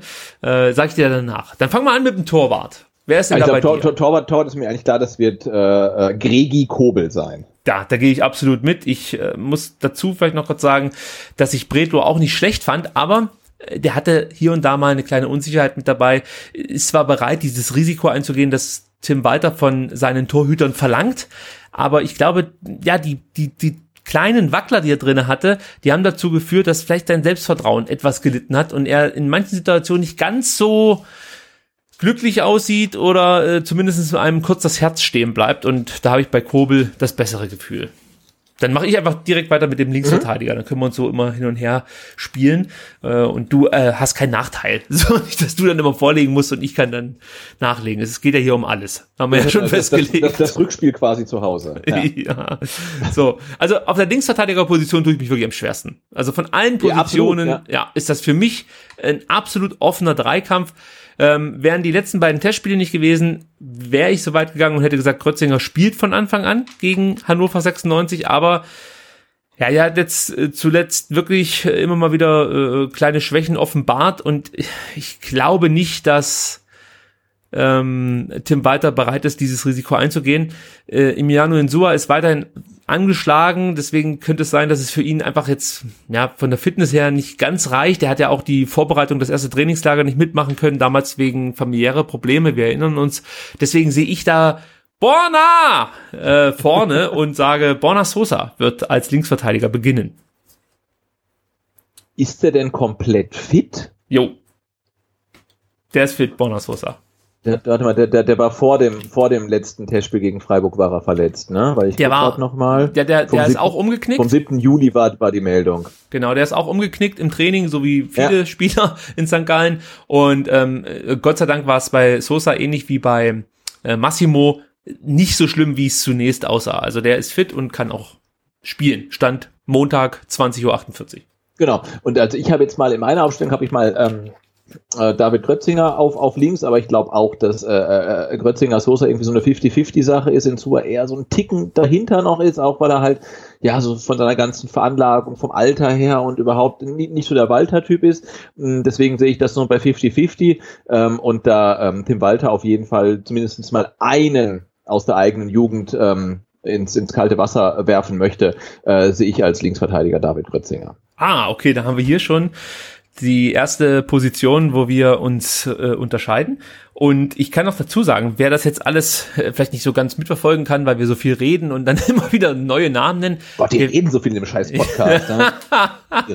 wir werden das später grafisch auf vfbstr.de euch zur Verfügung stellen. Wirklich so richtig wie so ein Sky habe ich dem Sebastian auf WhatsApp geschrieben. Also schaut da mal vorbei und begutachtet meine ja, Grafikqualitäten. So, kommen wir zum Rechtsverteidiger. Ich glaube, da geht's relativ fix für uns beide. Also ich äh, lege mal vor mit Stenzel. Ja, das hatten wir eben schon, da, da haben ja. wir jetzt ja nicht so viel Auswahl. Ne? Und Stenzel hat in Testspielen, was ich gesehen habe, relativ gut gemacht. Ja. Äh, das ist, glaube ich, so eine der sichersten Positionen ähm, für Hannover in der Startelf. Wahrscheinlich habe ich jetzt ja. Unrecht, aber so gefühlt ist das irgendwie ähm, Safe Bet, also das ähm, Stenzel Rechtsverteidiger spielt. So, dann Innenverteidigung. Wir denken, also ich spiele mit einem 4-4-2-System, kann ich schon mal verraten. Ich denk mal, du wirst auch mit einer Viererkette agieren. Ja, 4-4-2 mit, okay. mit, mit, mit, Raute ist, glaube ich, so ähm, äh, Walter-Style, ne? Also würde ich auch ähm, ja, äh, drauf wetten. So geht's zumindest mal los. Danach äh, finden eigentlich alle Systeme auf dem Platz statt, die sich äh, FIFA jemals überlegt hatte. Also das Computerspiel. Alles, ja. ja. Gut, wen, wen hast du denn da in der Innenverteidigung? Ähm, also ich würde sagen, Marc Oliver Kempf ist für mich gesetzt. Also einmal, weil er halt äh, sich entschlossen hat, beim VfB zu bleiben. Also da wird ihm auch gesagt haben, hey, du spielst äh, eine wichtige Rolle. Er hat, glaube ich, zweimal Kapitänsbinde, die Kapitänsbinde getragen. Deswegen könnte ich mir auch gut vorstellen, dass er am Freitag dann ähm, den VfB als Spielführer aufs Feld führen wird. Äh, ja, also Kempf äh, ist, ist für mich ähm, in der Innenverteidigung auch gesetzt auf jeden Fall. Stimmt, der hat ja gar nicht angefangen gegen Berlin. Ich habe gerade überlegt, hat er nicht. Äh, äh. Du hast absolut recht. Ist bei mir übrigens auch gesetzt. Ich kann auch den zweiten gleich hinterher schieben. Das ist Marcin Kaminski, der für mich eine grandiose Vorbereitung gespielt hat, nachdem es ja lange danach aussah, dass er nach Düsseldorf zurückkehren würde nach seiner Leihe.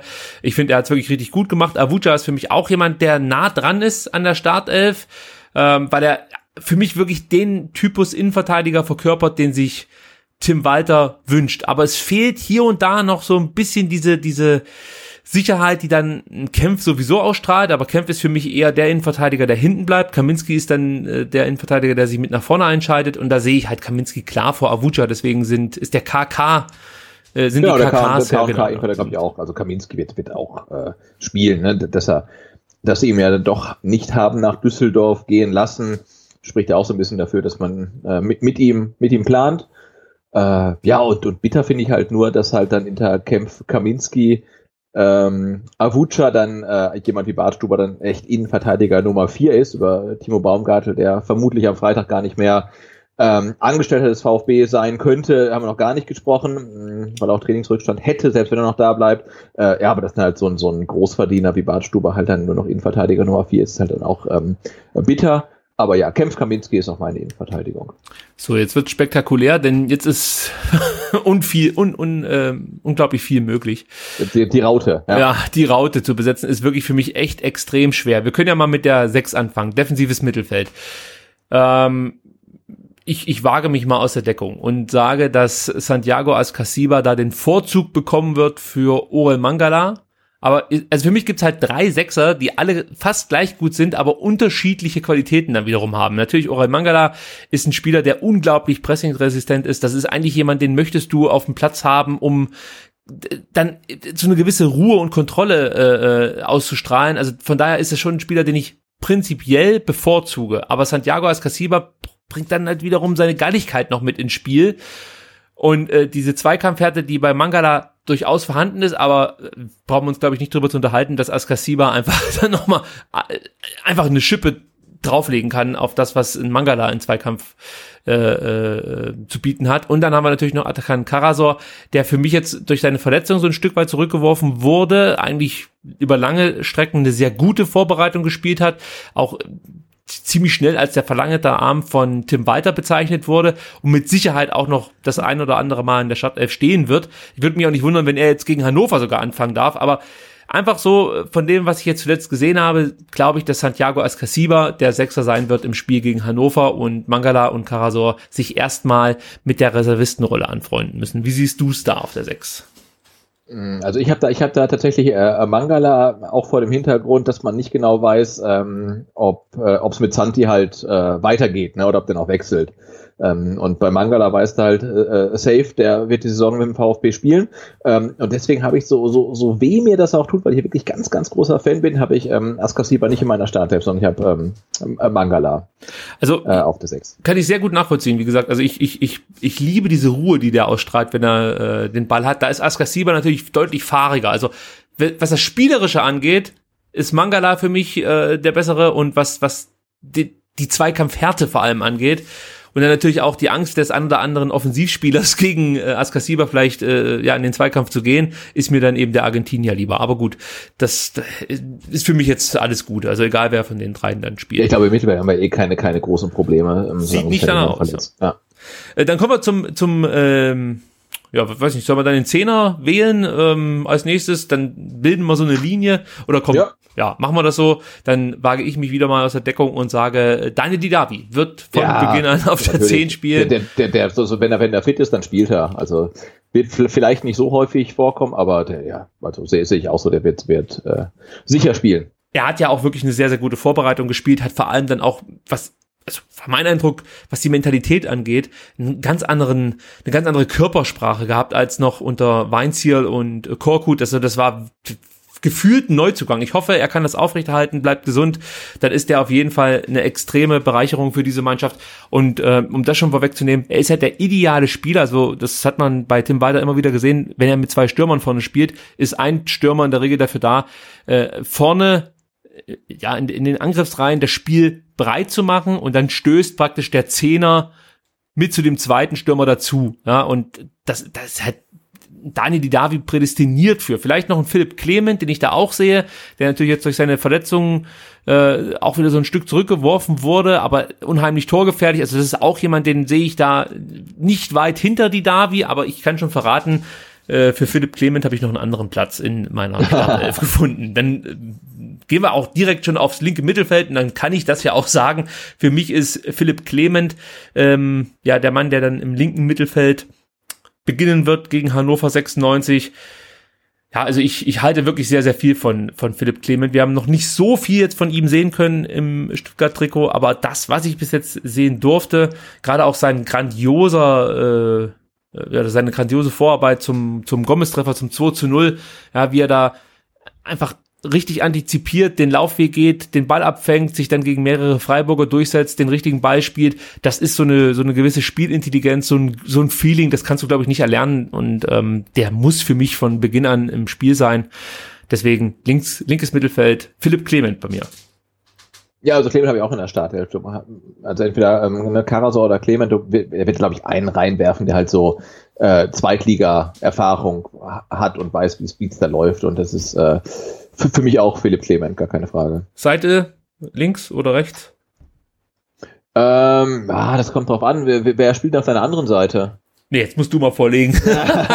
also ich sehe ich sehe ähm, äh, Gonzalo Castro noch ähm, in der Startelf. Okay, den habe ich auf rechts. Also ähm, wir können sozusagen dann beide hier das gleiche Mittelfeld bieten, außer dass genau, du also können, wir, können wir uns auf jeden ja. Fall einigen. Also du hast dann irgendwie ähm, Askasiba vielleicht ähm, auf der 6, ich habe da Mangala, ja. ähm, aber dann halt äh, der Rest ist halt äh, äh, Castro, Clement und die Davi. Da sind wir uns dann, glaube ich, relativ einig, dass die das dann äh, machen sollten. Ob sie es dann machen werden, ist eine andere Frage. So sieht's aus. Dann bleibt noch der Sturm über. Leider Gottes ähm, hat jetzt äh, da ja so ein bisschen na, Aderlass gegeben mit der Verletzung von von dem guten Sascha äh, Kalajdzic.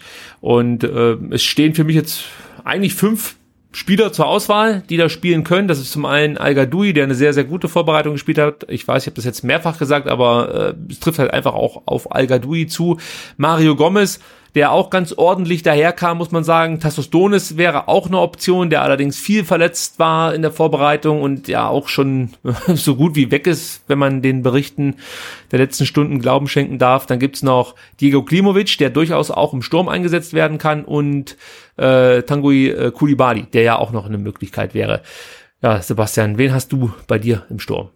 Also ich, ähm, also ich als Tim Walter ähm, spiele am Freitag mit äh, Doppelochsensturm, äh, Gomez und ähm, al -Gadoui.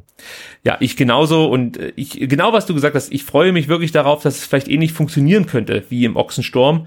Äh, damals mit äh, die Davi, äh, ja, wie sage ich schon, mit Gomez und äh, mit Daniel Ginczek. Äh, das hat halt, das hat halt super funktioniert, weil Ginzek genau der Spieler war, der Gomez die Räume geschafft hat mit seiner ja. Umtriebigkeit und äh, ja auch mit seiner Zweikampfhärte und ich glaube, dass Al Gadoui ein ähnlicher Typus ist wie ähm, Daniel Ginzek. Also das könnte wirklich sehr, sehr gut funktionieren. Mir wäre es lieber gewesen mit Kalajdzic. Das kann ich dich auch mal fragen. Hätte sich Kalajdzic nicht verletzt, wäre er bei dir in der Startelf oder? Ja, absolut. Also äh, für mich wäre das echt so der äh, der, der Königstransfer gewesen. Also wenn ihr auf jeden Fall startet und dann guckt, äh, ob die Hoffnung die man in ihn gesetzt hat, äh, berechtigt sind. Ähm, aber für mich wäre dann ähm, Kalajdzic gesetzt gewesen und äh, alle anderen spielen halt quasi dann ähm, unter sich den zweiten ähm, Stürmerposten aus. Äh, und, und, jetzt können halt dann die ganzen Nummer Zweis, einer davon ist der Nummer eins, äh, halt gucken, also zeigen, was sie können. Äh, nee, aber ich, also der wäre für mich ähm, gesetzt gewesen. Also die kompletten Startelfs wenn das die richtige Mehrzahl ist, könnt ihr auf vfbsdr.de euch nochmal angucken und natürlich dann auch sehen, wer von uns beiden jetzt richtig lag, Sebastian oder ich. Zum Schluss dieses kleines, äh, dieses kleinen äh, Fußballsegments möchte ich von dir noch einen Tipp, ich werde natürlich auch einen abgeben. Wo landet der VfB am 34. Spieltag dieser Zweitligasaison? Ach Gott, ich dachte, du fragst mir jetzt, wie sie am Freitagabend gegen Hannover nee, spielen. Nee, das, das, das habe ich mir komplett abgewöhnt. Nie Tipps abgeben, das, kann, das, bringt gar nichts. Weil wenn du, wenn du richtig liegst, sagen alle, ja gut, ein blindes Huhn findet auch mal einen Korn, hast du richtig geraten. Und wenn du falsch liegst, bist du der letzte Idiot und hast keine Ahnung. Also du kannst hier nie gewinnen. Aber ich kann schon mal verraten, es, also ich habe hier neben mir alle Utensilien liegen, um jemand anderen in Zukunft Spiele tippen zu lassen. Ich hoffe, ah. ich bekomme das so hin, dass es äh, meinen hohen Anforderungen genügt. Äh, also schaut dann vielleicht mal am, am Donnerstag oder Freitag auf VfB-STR oder at VfB-STR auf Twitter, Instagram und VfB3STR auf Facebook vorbei. So, aber jetzt dein, dein Tabellenplatz-Tipp. Ja gut, ja gut, also äh, ähm, ja gut, äh. eins, ne? Also wenn, wenn du fragst, der Meister wird. Nee, aber das muss ja echt das Ziel sein, weil wenn ich ja. sehe, äh, äh, mit welchen Ansprüchen wir dann halt reingehen ähm, und welche, welches Spielermaterial wir noch haben. Und äh, dann hast du die Konkurrenten mit, mit Hannover und, und, und Mirko Slomka und äh, nee, also ich glaube, das muss echt schon das Ziel sein. Also ich bin äh, auch, auch zufrieden, wenn wir überhaupt äh, aufsteigen, auch wenn es nicht als erster sein sollte. Und oh Gott, ich bin auch zufrieden, wenn wir vielleicht nicht aufsteigen, aber man sieht, hey, da entwickelt sich was, ne? Und äh, man, der, ähm, der, der Trainer und ähm, der Sportdirektor und der Sportvorstand bekommen halt dann auch wirklich das Signal oder ähm, der Trainer bekommt vom Sportvorstand das Signal, so rum ist ja eigentlich, ähm, hey, du, du hast Zeit und wir merken, da entwickelt sich was und du hast halt dann nicht unbedingt diesen brutalen Ergebnisdruck. Ähm, ja, und zur Not gehen dann halt auch so HSV-mäßig zwei Saisons in der zweiten Liga, weil wir merken, da, da, da ja, da entsteht was. Ähm, aber ich glaube schon, also am Ende der Saison äh, Platz eins könnte, könnte möglich sein. Ist mein Tipp. Meister. Ja, ich lege mich da genauso wie du fest und sage, wir werden Erster. Äh, man muss mutig vorangehen, Ziele definieren und da bin ich genau der richtige. Platz eins und wir werden nicht erst am 34. Spieltag aufsteigen, sondern schon davor. Ich glaube, am, am, am 30. oder am 31. Ähm, spielen wir ja auswärts in Karlsruhe. Das wäre eigentlich ein schöner, schöner Termin, um die Meisterschaft äh, fix zu machen. Ja, da freue ich mich. Das kommt jetzt komplett unbescheiden rüber, oder? Nö, zu Recht, finde ich. unser Präsident, unser ehemaliger Präsident hat uns das vorgelebt. So, ja, absolut, äh, ja, das ist ja, ja. Können wir jetzt noch ein 5 Minuten Transfer-Update-Segment schnell durchrammeln? Äh, du, das weiß ich nicht, ich muss kurz auf die Uhr gucken, ähm, aber ich glaube, ja. Das, ich äh, mach ganz schnell. 1,36, äh, äh, ja, du hast jetzt noch äh, drei Minuten, hätten wir, ähm, hätten wir 100 Minuten dann geschafft. Okay, ich, ich fasse es wirklich nur zusammen und äh, frage gar nicht, was du davon hältst und werde auch meine Meinung dazu äh, äh zurückhalten. Einfach nur ganz kurz, damit wir es ja halt erwähnt haben, weil wir haben ja gesagt, wir wollen die Transfers immer in jeder Ausgabe mit erwähnen, so dass ihr auf dem aktuellen seid und äh, den Überblick nicht verliert. Also, Erste Transfermeldung, Leon Dayaku wechselt zum FC Bayern München. Das wurde letzte Woche schon bekannt gegeben aufgrund der Mitgliederversammlung und unserer äh, drei Stunden Folge zum Thema Ausgliederung, äh, Quatsch, zum Thema Mitgliederversammlung haben wir das außen vor gelassen. Jetzt nehme ich es mit rein. Ähm, wie gesagt, der Jaku war fünf Jahre beim VfB, war zuvor in Weibling, ist dann ähm, eben ein bisschen unglücklich geworden mit seiner neuen Rolle beim VfB Stuttgart. Er sollte ja in die Oberliga gehen, um die nötige Zweikampf Härte oder Wettkampfhärte sich anzueignen. Das hat ihm nicht so gut gefallen und ähm, ja, gerade seinem Berater Kevin Gorani hat es überhaupt nicht gefallen und dann kam es eben dazu, dass der Vertrag beim VfB Stuttgart, der eigentlich bis 2022 lief, ähm, ja, beendet wurde. Der FC Bayern München zahlt 1,5 Millionen Ablöse für den Spieler. In München unterschreibt der Jaku einen neuen Vertrag bis 2023. Sven Mislintat hat dazu gesagt, nach intensiven Gesprächen mit Leon und dem FC Bayern haben wir uns dazu entschieden, Leons Wunsch zu entsprechen und dem Wechsel zuzustimmen. Er hat das gestern bei SWR Sport nochmal ein bisschen anders ausgedrückt. Ich fasse es jetzt mal in meinen Worten zusammen. Der Typ hat keinen Bock gehabt, hier beim VfB sag ich mal, die normale harte Schule zu durchlaufen und ähm, sieht sich zu höheren Berufen und sein Berater hat ihm da auch ordentlich äh, ich mal, äh, zu verstehen gegeben, dass er zu, zu viel höheren Berufen sei und deswegen ist er zum FC Bayern gewechselt. So kann man es, denke ich mal, zusammenfassen. So, und ähm, dann kommen wir schon zum nächsten, den, den ganzen Mist hier mit Kevin Kurani, lasse ich jetzt mal außen vor. David Kopacz hat uns auch verlassen. Das wird vielen gar nicht aufgefallen sein, weil allzu oft ist er ja für den VfB bislang noch nicht in Erscheinung getreten, zumindest nicht für die Profimannschaft. Er wird verliehen nach Polen und jetzt wird schwierig, und zwar nach Gurnik Sapscher. So wird es, glaube ich, ausgesprochen. Gurnik Sapscher. Äh, kein Scheiß, ich habe dann extra eine polnische Freundin angerufen und sie gefragt, wie man das richtig ausspricht. Und sie hat es mir so, vielleicht, vielleicht sage ich gerade irgendwie ein ganz schlimmes Schimpfwort auf Polnisch, aber sie meinte so, Gurnik. So Franco-Foda-mäßig oder so, ja, ja. Gurnik Sapscher, so heißt der Verein. Äh, und ja, da wird David Kopacz jetzt äh, hinverliehen, um halt einfach, ja, regelmäßig spielen zu können und um sich zu verbessern. Dann sind wir schon mit den feststehenden Transfers durch und können ganz kurz noch drei Gerüchte ansprechen. Zum einen Timo Baumgartel, Sebastian hat es vorhin schon erwähnt, der scheint ähm, ja nach, nach Holland wechseln zu wollen, beziehungsweise in die Niederlande, und zwar zum Vizemeister in der Niederlande, nämlich zum PSW Eindhoven. Die seien wohl bereit, 10 Millionen äh, für den VfB zu bezahlen, beziehungsweise man tritt jetzt wohl in Verhandlungen mit dem VfB.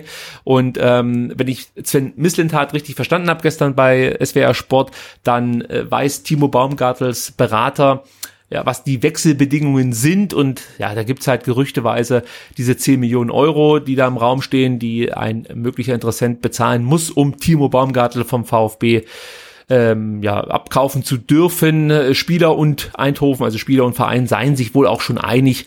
Aber da hat Sven Mislintat auch gesagt, ja, das interessiert ihn, interessiert ihn eigentlich relativ wenig, ob sich ein Spieler und der Verein geeinigt haben. Äh, entscheidend ist immer noch, ob wir uns mit dem anderen Verein äh, einigen können. Äh, mal gucken, ich denke mal, da wird es in nicht allzu ferner Zukunft Neuigkeiten zu geben. So, Genau, Anastasius. Fun, Fun Fact wäre, äh, wenn ich es kurz einwerfen darf, dass äh, wenn der Wechsel zustande kommt, äh, würde Timo Baumgartel äh, bei Eindhoven der Nachfolger von Daniel Schwab. Ja, dem großen Daniel Schwab sagt man, glaube Ja. ich, hier in Stuttgart mittlerweile. Ja, aber ich meine, er hat, hat, hat ein Muster, ne? Der wechselt zum Absteiger zum äh, Champions League Teilnehmer beziehungsweise Champions League Qualifikationsteilnehmer. Also schon Aufstieg, also gar ja, ich, ich werde nie vergessen, als ich Daniel Schwa- Schwab in der Champions League damals äh, spielen sehen habe und dachte, das kann ja echt nicht wahr sein. Das spielt Immer, der wir Champions steigen ab League. und dann guckst du, machst du irgendwie äh, eine Sky an, guckst Champions League und dann hast du auf dem einen Kanal Daniel Schwab, auf dem anderen Adam Luschek. Das war völlig, völlig surreal. Tja, es hätte alles so schön sein können mit VfB. Sei es drum, erst nächstes Jahr, übernächstes Jahr, dann geht's ja, richtig. übernächstes Jahr dann wieder Champions League. Nicht vergessen, Dietrichs Aussage, die steht natürlich weiterhin. Ja, So, Tassos Donis, den zieht es äh, angeblich nach Moskau. Man hat sich offensichtlich, ja, diese diversen Verlage, die über solche Wechsel dann immer wieder diskutieren, noch nicht so ganz geeinigt. Möchte er jetzt zu Spartak Moskau oder zu Dynamo Moskau? Äh, vielleicht haben auch beide Vereine Interesse, aber ich habe alles gelesen. Sebastian, Spartak, Dynamo, alles. Äh, Ich habe auch gelesen, dass sein Berater gesagt hat, äh, nö, stimmt nicht, er wechselt nicht äh, zu Spartak Moskau, was natürlich nicht heißt, dass er nicht zu Dynamo Moskau wechselt. ja, oder Torpedo Moskau. Also Das- wir haben ja genug Vereine da in Moskau. Ne? ZSK Moskau, also da Ja. gibt's einiges äh, an, an, an möglichen Optionen, die Anastasios Donis wahrnehmen könnte im kalten Moskau. Ich kann mir richtig vorstellen, wie Donis da Das total super, aufgeht. ja. Ich meine, seine Partnerin, ohne jetzt irgendwie gemein sein zu wollen, aber ich könnte mir vorstellen, dass die sich da wirklich wohlfühlt. Das meine ich ja wirklich nicht abwertend oder so, aber Moskau ist halt schon so eine, so eine, so eine VIP-Stadt, muss man ja schon so sagen. Also da wird einfach geklotzt und nicht gekleckert. Und äh, ich könnte mir vorstellen, dass die sich da ganz wohl fühlt. Also vielleicht ähm, hat sie auch noch ein Wörtchen mitzureden. Ich finde, es wird hier interessant, ähm, äh, wenn man sich überlegt, was äh, angeblich welcher Moskau vitischer Verein, ist das richtig, ähm, jetzt äh, Interesse hat an Donis, äh, wird es interessant, welche, welche Ablöse da aktuell im Raum steht. 10 bis 11 Millionen Euro. Das kann ich überhaupt nicht glauben, dass jemand bereit ist, so viel Geld für äh, Anastasios Donis zu bezahlen. Ja, zumal ja, die, die, zumal ja niemand die Option, die ja ähm, offensichtlich bei 13 war, äh, niemand gezogen hat, ist dann natürlich 11 äh, äh, frei verhandelbar, auch relativ viel einfach. Ne? Aber ich würde sagen, also so, so sehr ich ihn auch mag und auf dem Platz auch sehe und denke immer, hey, der, auch wenn er halt irgendwie drei Spiele Kacke spielt und dann wieder eins überragend, also da, dafür äh, kann man ihn wirklich feiern. Äh, klar, wenn der VfB für ihn irgendwie einen zweistelligen Millionenbetrag einnehmen könnte, äh, dann äh, ja, so, sollte man die Option definitiv wahrnehmen. Ich übernehme hier kurz für Sven Mislintat. Liebe Moskowiter, für 10 Millionen kriegt ihr den Bartschuber noch dazu. Deal oder nicht? So, habe ich kurz geklärt. Die Sache meldet euch einfach bis morgen 12 Uhr. Ich glaube, bei Russen Ja. ist immer wichtig, dass man Ultimaten setzt. Ja, ja, definitiv. Ja, ja. Okay, ähm, also müssen wir mal gucken, wie das weitergeht. Übrigens, einen Satz muss ich doch noch erwähnen zu Tassos Donis, den ich heute auch getwittert habe und den ich auch wieder sehr vielsagend fand. Und zwar von Tim Walter, der nach dem Testspiel gegen Basel über Tassos Donis sagte, er hatte zwei, drei gute Aktionen, aber zum Fußball gehören mehr Aktionen und auch das Verteidigen. Und ähm, hier ist natürlich der Punkt. Wir haben es jetzt gehört von ähm, Tim Walter. Wir haben es gehört von, wie hieß er denn, Markus Weinz hier. Wir haben es gehört von Taifun Korkut und von Hannes Wolf. Der Herr Donis hat offensichtlich ein Problem damit, ähm, ja, nach hinten zu arbeiten und zu verteidigen. Sein Defensivverhalten ist nicht das Beste. Und wenn das drei Trainer, die unterschiedlicher nicht sein könnten, sagen, dann äh, weiß ich nicht, ob der Spieler uns noch weiterbringt. Und ähm, dann ist es vielleicht auch besser, wenn man sich trennt. Ich würde es für mich so zusammenfassen. Zu viel Wahnsinn, zu wenig Genie. Und von daher kann Anastasios, Anastasios Donis gerne wechseln. Habe ich kein Problem mit vielleicht es mir tut. Weil er hat natürlich Qualität, keine Frage. Aber die reicht halt dann unterm Strich nicht aus. So, dann ähm, sind wir fast durch. Äh, Kaminski haben wir gerade eben schon angesprochen. Stuttgart lehnte die letzten Angebote von Düsseldorf ab. Man möchte, dass Kaminski in Stuttgart bleibt. Kaminski ist auch definitiv nicht mehr abgeneigt. Also zum einen verdient er besser, zum anderen verdient, äh, versteht er sich mit Tim Walter wohl relativ gut und äh, es scheint wirklich da jetzt relativ klar zu sein, dass äh, Marcin Kaminski auch ein weiteres Jahr hier für den VfB Stuttgart spielen wird. Darüber freue ich mich sehr, weil ich fand, also der hat einen Riesensprung gemacht im Vergleich zu seinen ersten beiden Jahren in Stuttgart. Also das Jahr in Düsseldorf hat ihm wirklich gut getan. Sehr selbstbewusster Spieler, inzwischen äh, unheimlich ballsicher. Also auf den freue ich mich sehr äh, auf, äh, in der kommenden Zweitligasaison. Und Shadrach Akolo wird uns sehr wahrscheinlich auch nicht verlassen, denn der schon eigentlich mehr oder weniger als sicher vermeldete Transfer nach Nürnberg ist wohl geplatzt und ähm, Akolo war auch heute zum ersten Mal wieder in Stuttgart, hat nach seinem Gastspiel beim Afrika Cup wieder mit der Mannschaft trainiert, ist also theoretisch eine Option für Freitag. Und ähm, ich glaube weiterhin an den, an, dem Spiel, an den Spieler und ich glaube auch, dass er in der zweiten Liga eine durchaus beachtbare Rolle spielen könnte für den VfB. Erinnert euch an die aus meiner Sicht guten Spiele, die er zum Schluss hin der äh, Bundesliga-Saison für den VfB bestritten hat. Also den würde ich noch nicht abschreiben. Das ist für mich noch kein, kein Fehleinkauf oder dergleichen. Da kann schon noch was passieren. Müssen wir mal gucken, wie sich das entwickelt. So, Sebastian, ich habe alle Transfermeldungen und Gerüchte untergebracht. Gibt's noch was, was du gerne loswerden möchtest? Äh, nee, aber ich gucke mal kurz auf die Uhr. Also 1,45, also jetzt haben wir 105 Minuten, abzüglich kurze Pause. Dann haben wir die, die 100 Minuten eigentlich ähm, Das ist nicht schlecht, das ist nicht schlecht. Ja, es war aber auch wirklich wieder viel los. Ja, es okay. ist viel los. Also es wird echt Zeit, dass, dass, dass der Liga-Alltag äh, wieder, wieder beginnt, dass es dann nicht mehr so viel zu besprechen gibt. So sieht's aus. Also, wir bedanken uns bei euch, dass ihr euch wieder mal wirklich viel Zeit genommen habt, um uns zuzuhören. Ich habe von alle möglichen Social-Media-Kanäle geplackt, vielleicht noch den hier. Ed Butze mit 2Z, auch darauf wurde wieder mal auf Twitter aufmerksam gemacht. Ähm, das ist der Sebastian, den könnt ihr natürlich auf Twitter stalken, möchte ich fast schon sagen. Gestern habe ich gesehen, Sebastian, wir haben fast zeitgleich dieselbe Location besucht. Du warst doch im Höhenpark. Esslinger Burg. Ach so, nee, ich, genau, ich war erst im Höhenpark äh, ähm, auf dem Kindesberg und dann war ich ähm, auf der Esslinger Burg und habe mir ein äh, wunderbares äh, Ketka-Konzert ähm, ähm, angetan. Ja, und ich also war, wirklich super schön. Ich war anderthalb Stunden vor dir da und bin einfach essen gegangen äh, in, in, diesem Restaurant. Äh, was mich Ach, ist ja egal. Probiert's einfach aus. So. Und ähm, ja, wie gesagt, dem Sebastian könnt ihr auf Twitter folgen, at Butze und natürlich at Vertikalpass, vertikalpass.de. Da gab es auch schon wieder interessante Artikel zum einen und zum anderen gibt's noch was Tolles vom Vertikalpass, nämlich ähm, sind sie Teil der großartigen Elf Freunde Saisonvorschau. Und obwohl sie es nicht wussten, lagen sie schon mit einem ganz, ganz äh, äh ja, waghalsigen Tipp richtig. Nämlich Jürgen Klinsmann. Richtig, Sebastian? Mehr möchte ich nicht verraten. Nee, absolut, genau. Also wenn man kriegt äh, die, die Fragen für diese, das erschien jetzt letzte Woche, äh, das äh, Sonderheft ähm, zum Saisonauftakt für beide liegen und äh, wir hatten ähm, zum zweiten Mal jetzt die Ehre, äh, dort Fragen beantworten zu dürfen für den VfB Stuttgart und man beantwortet die Fragen dann natürlich irgendwie immer Anfang Juni, weil es ja den gewissen Vorlauf braucht. Und äh, ja, dort gab es unter anderem die Frage, äh, wer unser wichtigster Neuzugang wird. Äh, ja, und äh, wenn ihr wissen möchtet, wen wir dort genannt haben, dann ähm, kauft euch das Elf-Freunde-Sonderheft. Ähm, nee, wir haben gesagt, Jürgen Dienstmann in irgendeiner Form, äh, Trainer, Präsident, Aufsichtsrat, Vorsitzender, Fritzle oder alles zusammen und äh, lagen damit ja gar nicht so falsch. Also da waren wir ein bisschen stolz auf uns. Ja, könnte auch. Gut, mich findet er auf Twitter unter @rickypalm und ähm, dann sind wir durch und hören uns nächste Woche Montag wieder endlich viel Fußball und wenig Wolfgang Dietrich. Das ist zumindest das, was ich mir jetzt schon vornehme. Sebastian. Ja, das ist schön. Das wäre so geil. Mit, äh, am, am, ne? Es gibt eine, eine Karawane, das kann man noch kurz erwähnen, oh, äh, ja. vor dem, wie, wie immer, vom ersten Heimspiel. Ähm, Karawane vom Cannstatter Bahnhof zum Stadion. Es geht los um 18 Uhr, 18.30 ja, 18, 18 Uhr ne? trifft man sich am Bahnhof und 18.30 Uhr genau. setzt man sich in Bewegung. Alle in weiß, muss man noch dazu sagen. Also haltet euch dran, verdammte Scheiße.